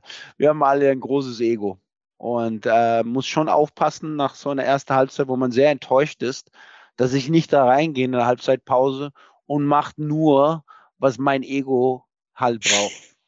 Hm, okay. Schiebt das, die Spieler haben es nicht verstanden. Warum bringen die das nicht? Warum spiele da? Ich habe doch, doch alles richtig gemacht und blablabla. ihr müsst jetzt und rasten aus, ohne konstruktive Lösungen zu geben. Weil ich war nicht damit zufrieden, was in der ersten Halbzeit war. Aber äh, was haben die Spieler da gebraucht? Und, äh, und ich war tatsächlich, was ich auch jetzt hier gerade gesagt habe, habe ich das Gefühl gehabt, ähm, dass die Spieler nicht zurechtkamen mit diese situatives, situative Lösung. Wenn wir den Ball haben, dann geht es manchmal das Raum auf, manchmal das Raum auf, manchmal das Raum auf. Wenn wir gegen den Ball manchmal hoch, dann auf eine Seite so und so. Und dann habe ich ge gemerkt, das führt zu Passivität. Ich, wir wollten schon von Anfang an anlaufen, aber wenn ich die ersten fünf Minuten sehe, dann sind wir immer zögerlich. Immer. Und wenn wir den Ball haben, sind wir immer zögerlich. Wir suchen nach den Lösungen. Und das ist halt, du bist nicht frei. Und du brauchst, um frei zu sein, auch dieses Selbstvertrauen. Du kannst nicht einfach sagen, oh, jetzt Selbstvertrauen, mutig, mutig kicken hier und dann geht es weiter. Wenn der nicht da ist, der muss schon authentisch rüberkommen. Mhm. Und deswegen habe ich mir entschieden, in der zweiten Halbzeit, klar, also so klar wie überhaupt, wir laufen alles an. Es muss keine Ruhephase hier geben im Spiel. Ihr peitscht einfach nach vorne. Und wenn wir den Ball haben, spielen wir mit zwei Stürmer und zwei Achter und hohe Außen. Lange Ball, zweite Ball breit, um mehr Strafraumaktionen halt zu kreieren. Das kann natürlich ein bisschen einfallslos äh, rüberkommen, mhm. aber das war, um meine Spieler im Handeln zu bringen und nicht nachdenken. Ja, ein bisschen mehr Power. Und ich sage nicht, dass die zweite Halbzeit schön war, weil wir haben uns nicht Torchance nach Torchance, aber Hertha hat keinen Schuss aufs Tor und das ganze Spiel hat fast äh, in der Hälfte von Hertha stattgefunden. Es war ein Leckerbissen für die Zuschauer, aber ich konnte mindestens damit leben, der Power und, und, und dass meine Spieler mit Überzeugung mehr auf dem Platz gestanden haben. Und mhm. ähm, ist das so, wie wir zukünftig spielen wollen? Nein. Aber wir wollen definitiv auch nicht so spielen wie in der ersten Halbzeit, weil ähm, das ist weit weg von, wie du selbst gesagt hast, Mainz 05 und, und die Fähigkeiten, die eigentlich in der Mannschaft auch sind. Mhm. Darf ich mal äh, was Grundsätzliches ansprechen? Wenn ich mir unseren Fußball generell so anschaue, dann sehe ich, äh, naja, viele Mannschaften, die, ähm, die sehr, sehr defensiv sich aufstellen äh, gerade auch im, äh, durch die vielen Spiele, die sie haben, nehme ich mal an. Im Europapokal fing das irgendwann mal an, dass selbst Spitzenteams sich hinten reinstellen, äh, die Räume wahnsinnig eng machen und dann auch nicht, um, ja, mehr oder weniger aktiv. Man muss ja auch aktiv sein, ist klar. Aber ich sehe viele Mannschaften, die sehr defensiv äh, äh orient, äh, äh, sich, sich aufstellen und äh, und dem den Gegner vor die Aufgabe stellen, naja, wie will man da jetzt, äh, wie will man da jetzt durchkommen, was soll man, äh, was soll man da machen, wenn ich jetzt äh, Augsburg, äh, wenn ich Bayern München sehe, ähm, äh, oder ich habe das jetzt nicht gesehen äh, ähm, mit äh, mit Ungarn, aber das ist äh, Ungarn Deutschland hat genau das gleiche, dass sie sich hinten frühzeitig in Führung gehen, vielleicht sich hinten reinstellen und plötzlich hast du keine keine Lösungen äh, da durchzukommen. Also das ist eine äh, ein Trend, den ich sehe und ein anderer Trend ist, dass ich aber auch immer mehr Mannschaften sehe, auch in der Bundesliga, die sich zwar auch defensiv verhalten, aber dort ein unglaubliches Abwehrverhalten zeigen, äh, super aggressiv, super aktiv sind. Ich sage nur Union Berlin, Freiburg, äh, Mannschaften, die ähm, ja, auch guten Fußball spielen, aber die sich auch darüber in erster Linie definieren, dass sie dem, dem Gegner gar keine Luft zum Atmen lassen, meistens auch in der eigenen Hälfte und dann auf Konter spielen. Freiburg jetzt nicht so wie Union. Äh, die haben auch äh, noch andere Möglichkeiten, äh, weiter vorne zu, zu agieren. Bei Union ist es ganz frappierend und sie sind erfolgreich. Und, ähm, und dann sehe ich Mannschaften, ich komme nochmal auf die deutsche Mannschaft dann zurück, die, äh, oder manche Spitzenteams, äh, die, äh, ja, die gar nicht mehr wissen, was sie machen sollen, äh, weil sie ganz klar auf diese Offensive setzen. Auf diese Offensive und dann treffen sie plötzlich, also lauter technisch gute Leute und dann treffen sie auf Mannschaften, die das Messer zwischen den Zähnen haben, äh, die ihnen äh, weder die Räume geben, noch die Zeit am Ball, äh, ähm, sich vernünftig aufzubauen. So, also ähm, wie, wie siehst du das? Ich meine, ich, ich höre jetzt bei dir heraus, du möchtest aktiv sein, du möchtest äh, vorne attackieren. Äh, aber auch das bedeutet dann ja, wenn ich vorne den Ball gewinne, muss ich natürlich auch Lösungen haben. Dann muss ich, äh, das ist also schon eine, äh, ja, eine ambitionierte Philosophie, will ich mal sagen, äh, auf der Basis äh, von Gegebenheiten, wo ich vielleicht, wenn ich Top-Leute habe, sie auch dann schnell wieder verliere. Also diese Philosophie immer durchzuhalten, auch wenn ich wichtige Leute verliere, gerade jetzt wie diese Innenverteidiger, finde ich schon ambitioniert. Äh, ist, es, äh, ist es auch, weil wenn du hoch attackierst, es gibt immer Räume auf dem Platz. Ja? Ungarn nimmt ja. zum Beispiel komplett die Tiefe weg und komplett die Mitte weg. Ja. Aber wenn du hoch attackierst, gibst du halt den Gegner Tiefe. Genau so. Und äh, du zwingst auch deine Innenverteidiger manchmal in große Räume eins gegen eins verteidigen zu müssen. Aha. Und wenn du, wenn du super schnelle Spieler da hast, lässt sich das einfacher tun als, als äh, mit anderen. Das Leitsch ist ja schon mal schnell eigentlich, ne? Ja, ja. Ist er. Deswegen ist er auch, ist auch ein Grund, warum er hier ist. Aber äh, ja, das ist, äh, das ist schon, schon eine Tendenz. Es ist, ähm, ich muss sagen, ich habe nicht das Deutschland-Ungarn-Spiel gesehen, aber ähm, du sprichst jetzt auch äh, Union und Freiburg an, die haben auch unterschiedliche Spielweise. Ja. Union sind super erfolgreich mit die Art zu spielen. Das ist seit drei Jahren hm. immer das Gleiche. Egal gegen Bochum oder Bayern, sind zwei Stürmer am Mittelkreis und, ja. und da fängt das, äh, das, ähm, das äh, Anlaufen dann auch an.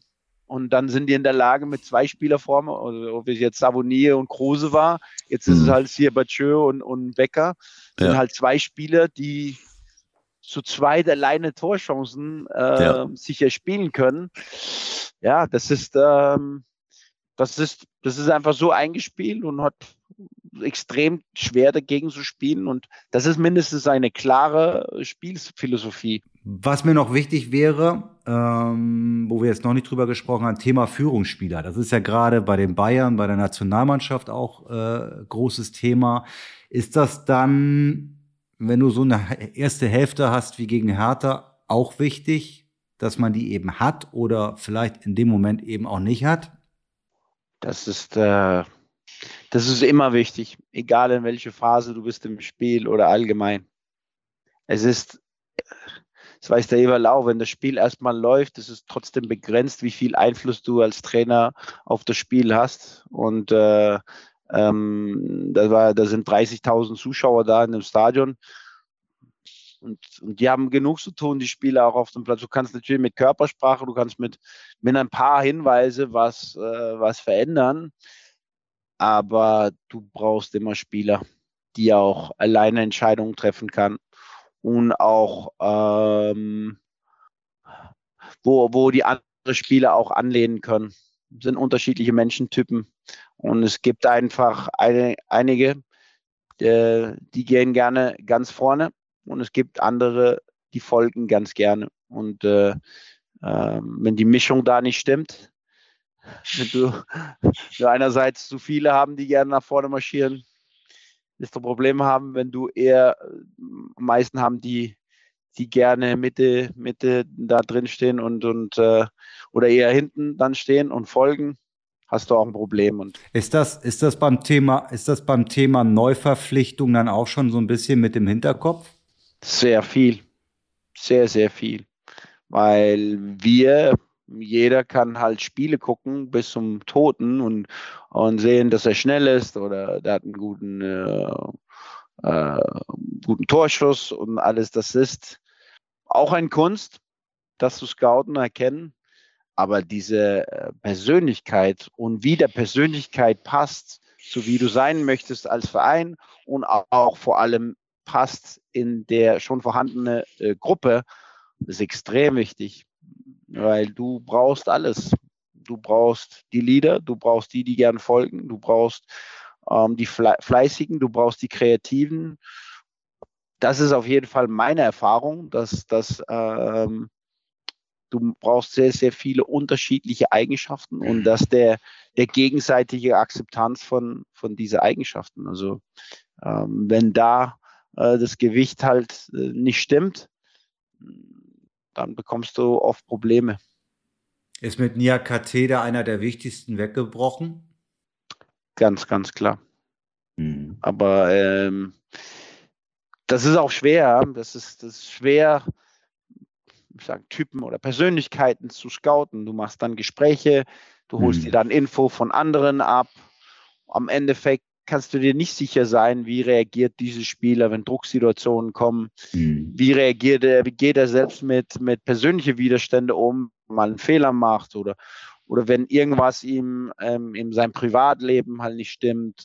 Ähm, wie ist er, wenn er Kritik kommt, bekommt von seinen Mitspielern? Wie übt er selber Kritik aus? Alle diese Komponente, das ist extrem schwer zu wissen. Aber dass der Musa äh, sehr, sehr wichtig war für diese Gruppe und nicht nur, weil er Kapitän war, ähm, das, das, ist, äh, das ist ganz, ganz klar. Ja, deswegen äh, äh, plädiere ich ja auch schon seit langen Jahren dafür, sich äh, mehr Spieler auszubilden, die ich, die ich im eigenen Verein habe. Das ist natürlich nicht immer möglich, das ist klar. Und die Tendenz geht ja in eine andere Richtung, dass man fast nur noch Leute von überall herholt, äh, wenn ich so in die Bundesliga schaue. Äh, ich kritisiere unsere Ausbildung seit langen Jahren, weil ich glaube, dass genau dieser Aspekt äh, vernachlässigt wird. Ähm, da habe ich die Chance, wirklich Leute so auszubilden, dass ich sie eben nicht nur taktisch und technisch äh, vernünftig forme, sondern ihnen, ihnen eben auch bei der Persönlichkeitsbildung und Charakterschulung helfe äh, und, äh, und sie wirklich ausbilde. Nicht nur, dass die Abstände stimmen, dass man ja, ich, also da, da bin ich sowas von der gleichen Meinung.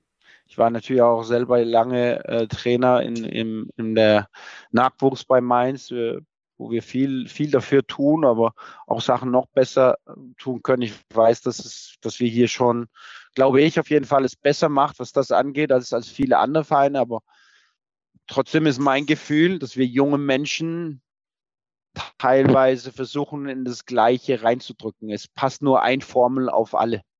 Und äh, so sind wir Menschen nicht gepolt. Und insbesondere in diese Phase, wo man, ja, diese Teenager-Phase, wo man sich selbst finden muss.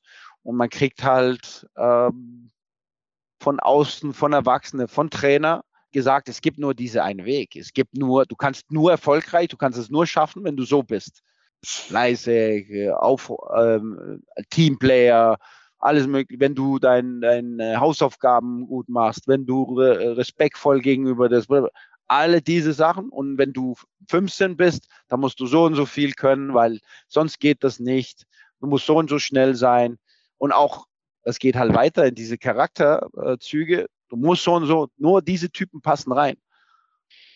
Da geht sehr, sehr viel verloren, glaube ich. Und äh, wir verlieren auch viele junge Menschen, die halt denken, weil das von, von, von alle diese erwachsene, kluge, kluge Leute zu mir gesagt wird, äh, dann muss ich auch so sein. Obwohl ich das vielleicht nicht bin, obwohl das, was ich bin, eigentlich was anderes mitbringt, der mir vielleicht noch stärker macht, aber das wird nicht zugelassen. Also ich ähm, äh, ich bin jetzt nicht so ein Experte für die Nachwuchsarbeit wie du, aber ich beobachte das natürlich jetzt seit langen, langen Jahren und äh, das, was du gerade sagst, das ist auch etwas, was ich beobachte. Es gibt aber auch noch andere Dinge. Also diese Unterbewertung von Charakter- und Persönlichkeitsentwicklung. Äh, und dazu gehört für mich auch eine gewisse Freiheit geben. Ich muss ja authentisch bleiben. Ich kann ja Leute nicht verbiegen. Äh, ich, diese, dieser, dieser Mangel an Individualismus, an, an, an individueller Kreativität, den ich oft so sehe, so äh, auch Spieler, die, wo ich dann denke, die kommen aus Schweiz, aus, aus Österreich, von überall her, die stehen da und erzählen etwas. Und wenn ich dann unsere Jungs sehe, die, dann denke ich immer, die, die kriegen die Zähne nicht auseinander. Haben die die alle gleichgeschaltet oder was? Äh, ähm, so, also ich, äh, ähm, ich, ich denke, dass es, äh, ähm, dass dieser, äh, dieser Mannschaftsgedanke, diese taktische Ausbildung so sehr überbetont wird, äh, weiß ich nicht, damit die Jugendtrainer erfolgreich sind und selbst den Weg oben reinschaffen. Äh, für mich ist immer das Wichtigste, was aus den Spielern selber wird. Und, äh, äh und natürlich hat ein Verein wie Mainz 05, kann ich mir vorstellen, und viele andere äh, Vereine auch, die, äh, selbst wenn ihr es so gut machen wollt, wie nur irgend möglich, was ja auch noch nicht äh, klar ist, äh, habt ihr natürlich Konkurrenz von zig anderen Vereinen, die die Top-Talente wegholen. Und dann frage ich mich, warum muss äh, warum muss ich so einen Tourismus haben? Warum müssen Leute, die, die merken, ich bin talentiert, dann, äh, warum gehen die zu großen Vereinen, wo sie teilweise äh, mindestens einen, wenn nicht sogar zwei Konkurrenten auf einer Position haben und dann gar nicht die Spielpraxis äh, äh, bekommen, die sie brauchen, anstatt sich in einem kleineren Verein zu entwickeln und eine andere Rolle zu spielen, was äh, auch für meine Persönlichkeitsentwicklung, für mein Selbstvertrauen, wenn ich doch in, äh, wenn ich in einer kleineren Mannschaft, und das, da rede ich jetzt nicht nur von Bundesliga, Bundesliga Mainz 05, sondern auch eine Drittligamannschaft, eine, Viert eine Zweitligamannschaft. Wenn ich dort in, im Nachwuchsbereich der Top-Mann bin, äh, habe ich doch eine ganz andere, ich spiele immer und ich habe eine ganz andere Entwicklung, als wenn ich schon mit 14, 15, 16, 17 dauernd unter Leistungsdruck stehe, dauernd mich durchsetzen muss, vielleicht nicht genug Spielpraxis krieg und dann auch noch äh, gesagt krieg, naja, also die Verweildauer am Ball darf nur 0,8 Sekunden sein. Äh, du hast gerade, du hast gerade den Abstand zu deinem, äh, zu deinem Mitspieler um 75, den notwendigen Abstand um 75 Zentimeter unterschritten und keine Ahnung. Also es, es, es tut mir leid. Also ich finde es sehr, sehr schade, weil ich glaube, dass wir ein Riesenpotenzial an, an Spielern in Deutschland haben, die aber ja am Ende des Tages auf der Strecke bleiben, äh, weil jeder so still wie möglich nach oben will und, und gar nicht. Äh, äh, ja. ja. Also, also ich, ich, um nur einen Vergleich halt zu machen, weil ich natürlich auch aus Dänemark komme. Wir haben fünf, fünf, fünfeinhalb, glaube ich, fünfeinhalb Millionen Menschen. Und die dänische Nationalmannschaft und die Anzahl von gute dänische Spieler, die, die halt rauskommen, ist schon betrachtlich. Ja, und war es auch über die letzten mehrere Jahre. Die haben jetzt zweimal gegen Frankreich zum Beispiel gewonnen und, und es im Halbfinale es geschafft im, bei der Europameisterschaft letztes Mal. Und viele spielen halt auch in, in Top-Vereine. Und ich glaube auch, dass die, dass die Ausbildung dort ein bisschen, ein bisschen anders ist. Ja, es ist, äh, ähm, sage ich, wird, wird nicht die gleiche Wahrheit erzählt, wie ich empfinde, teilweise es hier in Deutschland ist. Wenn du nicht mit 15 schon in einem NLZ bist, wenn du nicht da sechs, dann, dann hast du schon verloren, dann kannst du sowieso aufgeben. Du musst dahin und dich durchsetzen gegen die zwei, wie du gerade eben sagst. Das ist halt der einzige Weg. Und du musst halt das Spiel so verstehen, dass Abstände, dass die 0,7 Meter halt, du musst das alles. Es gibt ein Formel, es gibt einen Weg und die ganzen Kreativspiele wie wie du halt sagst, warum haben wir die nicht? Warum ist das?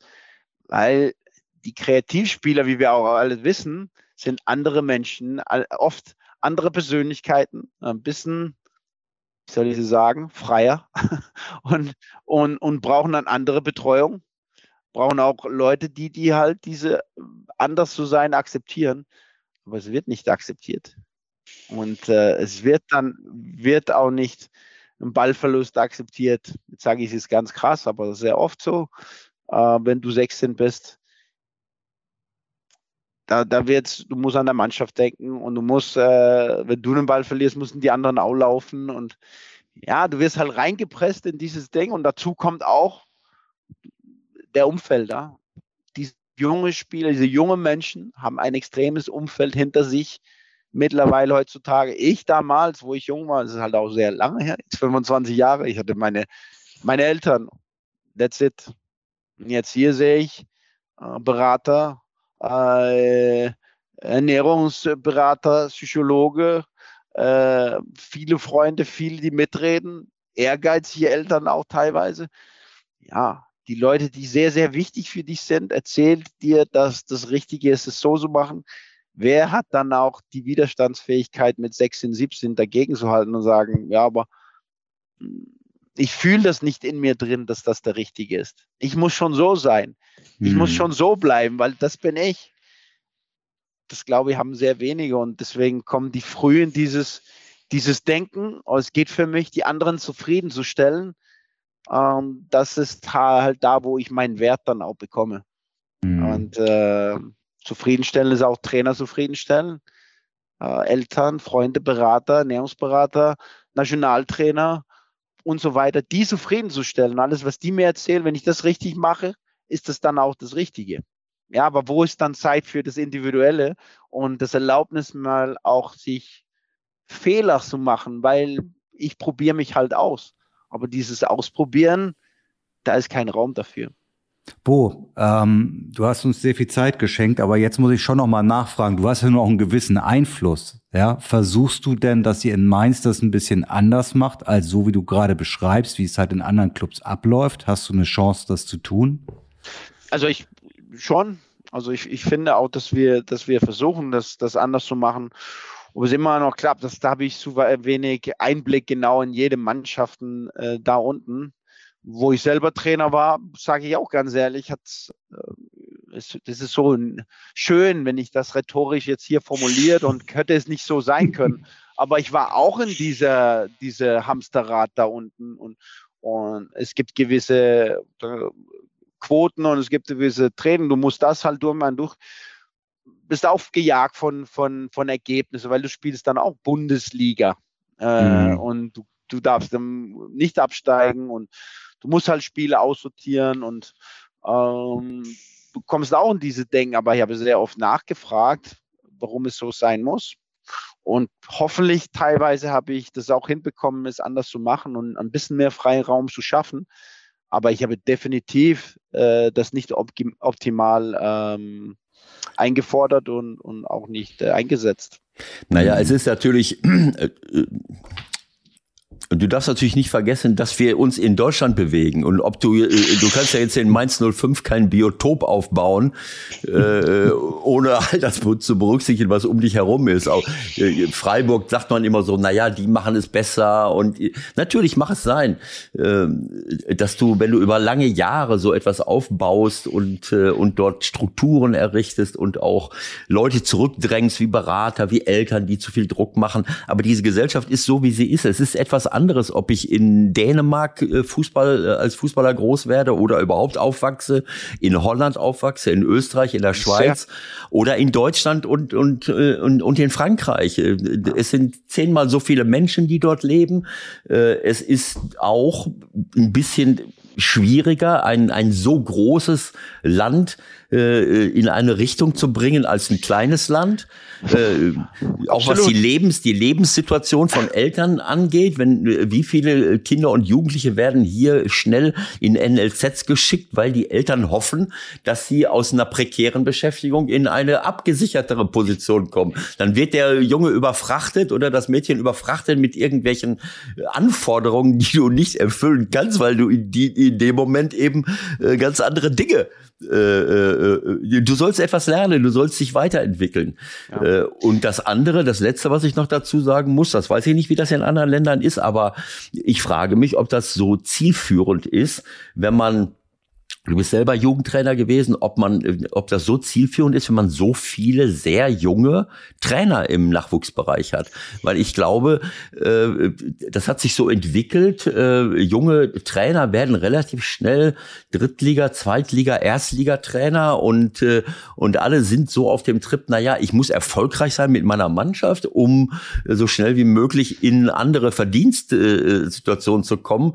Und da komme ich nicht hin, wenn ich mit meiner Truppe Jahre absteige äh, und sage, ich habe aber den und den nach oben gebracht, sondern offensichtlich komme ich dann dahin, äh, wenn ich irgendwie den DFB-Pokal gewinne oder in der Jugendbundesliga plötzlich gut dastehe. Ich kann mit jeder Truppe in der Jugendbundesliga gut aus abschneiden, indem ich akzelerierte Leute nehme, indem ich eine Taktik wähle, wo ich dem Gegner äh, den Fußball kaputt mache und kein einziger wird jemals in der Bundesliga von denen ja. spielen. Aber ich bin dann der Bundesliga-Trainer äh, und abgesehen davon, es gibt auch alte Seelen in jungen Körpern, äh, aber ich glaube, dass genau das, wovon wir gerade geredet haben, Charakterschulung, Persönlichkeitsentwicklung, dass man dafür auch ein gewisses Alter erreichen muss, um sich selber geformt zu haben, um selber sich mal zu hinterfragen. Das ist kein Vorwurf, das ist einfach ein Fakt, ist eine Tatsache. Ja. Auch da sind wir auf dem Holzweg, aber ähm, äh, und das sehen wir ja auch in der Bundesliga. Ich meine, wenn ich mit 28 bis 35 Jahren äh, plötzlich in dieser Situation stehe, gleichaltrig zu trainieren, äh, kenne das System gar nicht. Julian Nagelsmann wird jetzt an die Wand genagelt. Der wird nach oben gespült. Äh, ganz top Junge, ein top Trainer, wunderbar. Aber äh, sowas hätte es aus meiner Sicht früher nicht gegeben. Äh, da musstest du schon, äh, äh, ja, und das ist auch etwas anderes, wenn ich äh, gewisse Erfahrungen habe. Äh, also das ist jetzt also ich, ja. ja, ich finde es sehr interessant. Also, wie du auch sagst, wenn ich, wenn ich jetzt äh, mir vorstelle, dass, äh, äh, dass ich sage, nur mit 30 äh, Jugendmannschaften trainieren sollen, 18-, 90-Jährigen, also ich wäre nicht in der Lage, da äh, die so so führen, um, wie zehn Jahre danach mit 40. Also das ist, das ist ganz klar. Ich bin ein ganz anderer Mensch und hat ein paar, paar Erfahrungen mehr gesammelt, mir halt auch viel mehr Gedanken darüber gemacht, sind auch klarer, wer ich selber bin, als ich war mit 30. Ähm, und das brauchst du schon, um andere Menschen auch zu führen, insbesondere junge Menschen zu führen. Und ja. es ist auch ein Spezialjob. Es ist ein ja. Spezialjob. Ich kann mich dran erinnern, ganz früher, nimmer äh, zu Zeiten in der, in der, in der DDR, äh, wo die da eine, die haben es auch übertrieben in gewisser Hinsicht. Aber wir haben auch hier Jugendtrainer gehabt, die waren ewige Zeiten Jugendtrainer. Ja, äh, aber das neben, so, zum Beispiel in, in, zum Beispiel in Spanien weiß ich, dass bei viele Vereine äh, dann haben die halt einen U14-Trainer, der war U14-Trainer 15 Jahre, weil er einfach der Beste, das ist sein Bereich. Mhm. Der ja. hat das jetzt 15 Jahre gemacht ja. und wird halt auch entsprechend dafür bezahlt, dass er Das meine ich damit dann, ja. dass er nicht dafür halt denkt, oh, jetzt muss ich die U17, weil da kriege ich ein paar ja. tausend Euro mehr. Nee, die ja. bezahlen den genauso viel, weil die wissen nicht, wir haben da den Besten. Und er passt genau in den U14-Bereich. Wenn ich, aber, wenn ich, ja, genau. Aber das System, das, das ist ein anderes System. Ja, und ähm, ähm, ja. Naja, das ist das System, was nur den Erfolg belohnt. Ich bekomme ja. mehr Geld, ja. wenn ich höhere Mannschaften trainiere, wenn ich nach oben komme, anstatt zu sagen, Moment mal, das ist jemand, äh, nimm mal Schalke 04, äh, wie oft haben wir den jetzt schon erwähnt, den Norbert Elgert. Den Norbert kenne ich, wir haben früher gegeneinander gespielt. So, der hat sich entwickelt zu einem Top-Trainer. So einem Mann, wenn ich so einen Mann sehe, der in der Lage ist, Leute charakterlich auszubilden, Hermann Gerland, solche Leute nehme ich mir und gebe denen mindestens ein Zweitligagehalt, egal ob sie die C-Jugend, die B-Jugend oder die A-Jugend trainieren, so dass sie jahrelang in meinem Club bleiben und ja. mehr einen größeren Einfluss auf die Entwicklung meiner, meines Kaders kann ich gar nicht haben, als wenn ich Top-Leute immer mal wieder gut ausgebildet, charakterlich und nicht nur körperlich, charakterlich gut ausgebildete Leute nach oben, äh, nach oben bringe. Und auf, äh, ja. Auf, auf Dauer wirst du, wirst du damit äh, viele, viel mehr Spieler durchbringen und auch bessere Spieler durchbringen. Es ist halt, ähm, wann machst du den Anfang? Und du weißt, wie, schnell, ja. schnelllebig das Fußball ist. Ich weiß. Ich viele weiß. wissen doch, muss ein Trainer Zeit geben. Wenn du richtig an ihn glaubst, du musst den Zeit geben. Du, du weißt auch, es ist doch, es ist doch ganz logisch. Habe ich die Qualitäten der U17, habe ich den besten U17-Trainer, der jetzt ah, fünf Jahre das macht ja, dann wird er immer besser daran sein, weil er kennt genau, genau die Altersstufe. Genau so. Aber das dauert halt fünf Jahre. Also du ja. und sitzt ja, du dann so als Sportdirektor, sitzt du dann immer noch da. Du, du, musst halt denken, oh, es geht um die nächste Saison oder zwei Jahre höchstens mhm. ja, äh, vorausschauen. Ja, es ist. Äh, ich finde das absolut ich finde es absolut unfair, was in anderen Ländern passiert uns gegenüber. Die Schweizer, die Österreicher, äh, die Dänen, die Holländer. Ich finde das nicht fair. Äh, äh, ich befürchte auch, dass in Portugal es besser gemacht wird. Das finde ich nicht fair uns gegenüber.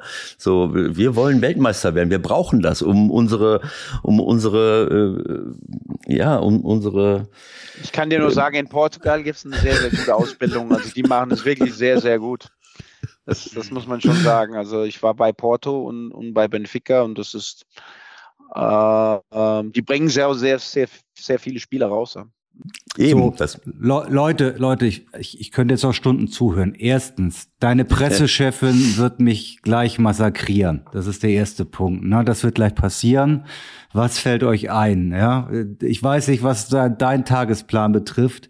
Ich habe hier noch ungefähr 47 Punkte. Es muss Teil 3 folgen, weil du kannst natürlich, weil du kannst, du, du kannst ein, du, du kannst hier nicht ohne VAR, ohne deine gelben Karten, äh, Wann gehst du endlich nach Brighton nein. oder gehst du zu Man City? Äh, nein, ich glaub, wenn du die Themen gerade nennst, dann wird es schwer mit der Teil 3. also, Michael, äh, das ist unmöglich, was du jetzt wieder machst. Hätte, hättest du mich mal ein paar Themen ansprechen können. Du was redest viel zu viel heute. Ich weiß nicht, was, was mit dir los ist. 05, was, was macht Mainz 05 im Nachhaltigkeitsbereich? Ja, das können wir beim Teil 3 besprechen. Was, okay? bildest du, was bildest du dir ein, mit einer Dreierkette zu spielen oder mit einer Fünferkette? Genau. Da muss ich, das ja. muss ich auch kritisieren, obwohl ja. ich ja sehe, 3-4-3 ist was anderes als 3-5-2. Ja. Je, bei jeder Sendung, Bo, bei jeder Sendung muss ich mir anhören, dass die Dreierkette scheiße ist und warum dieser Trainer das immer noch macht. Jede Ausgabe.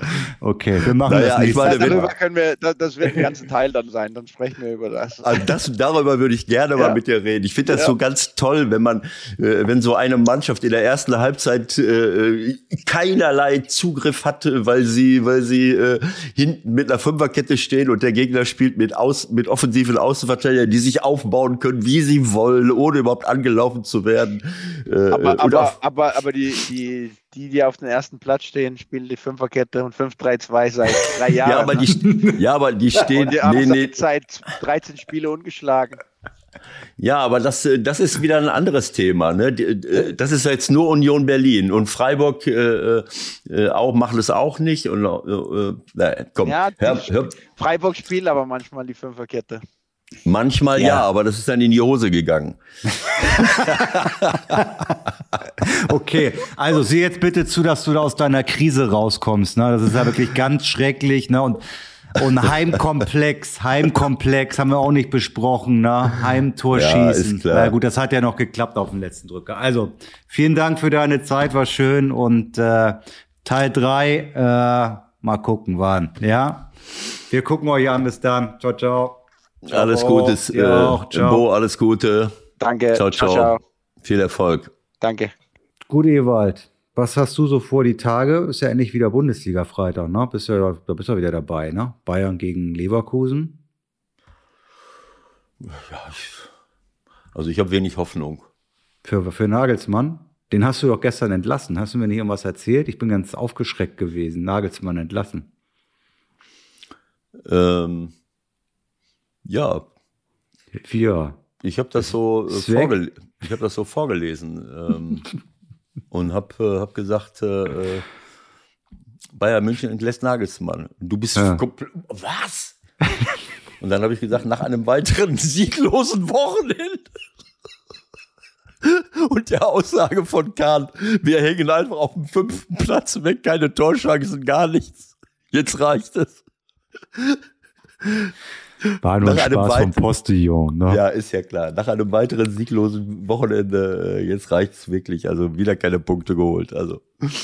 Ja, okay, also, Leute, verfolgt das, was da am Wochenende wieder passiert und wir reden drüber vermutlich am nächsten Montag ohne Gewehr, aber sieht sehr gut aus und dann auch mit einem sehr guten Gast zu Nummer 150. Endlich mal wieder ein Jubiläum. Bis dahin. Tschüss. Bis dahin, Leute. Tschüss.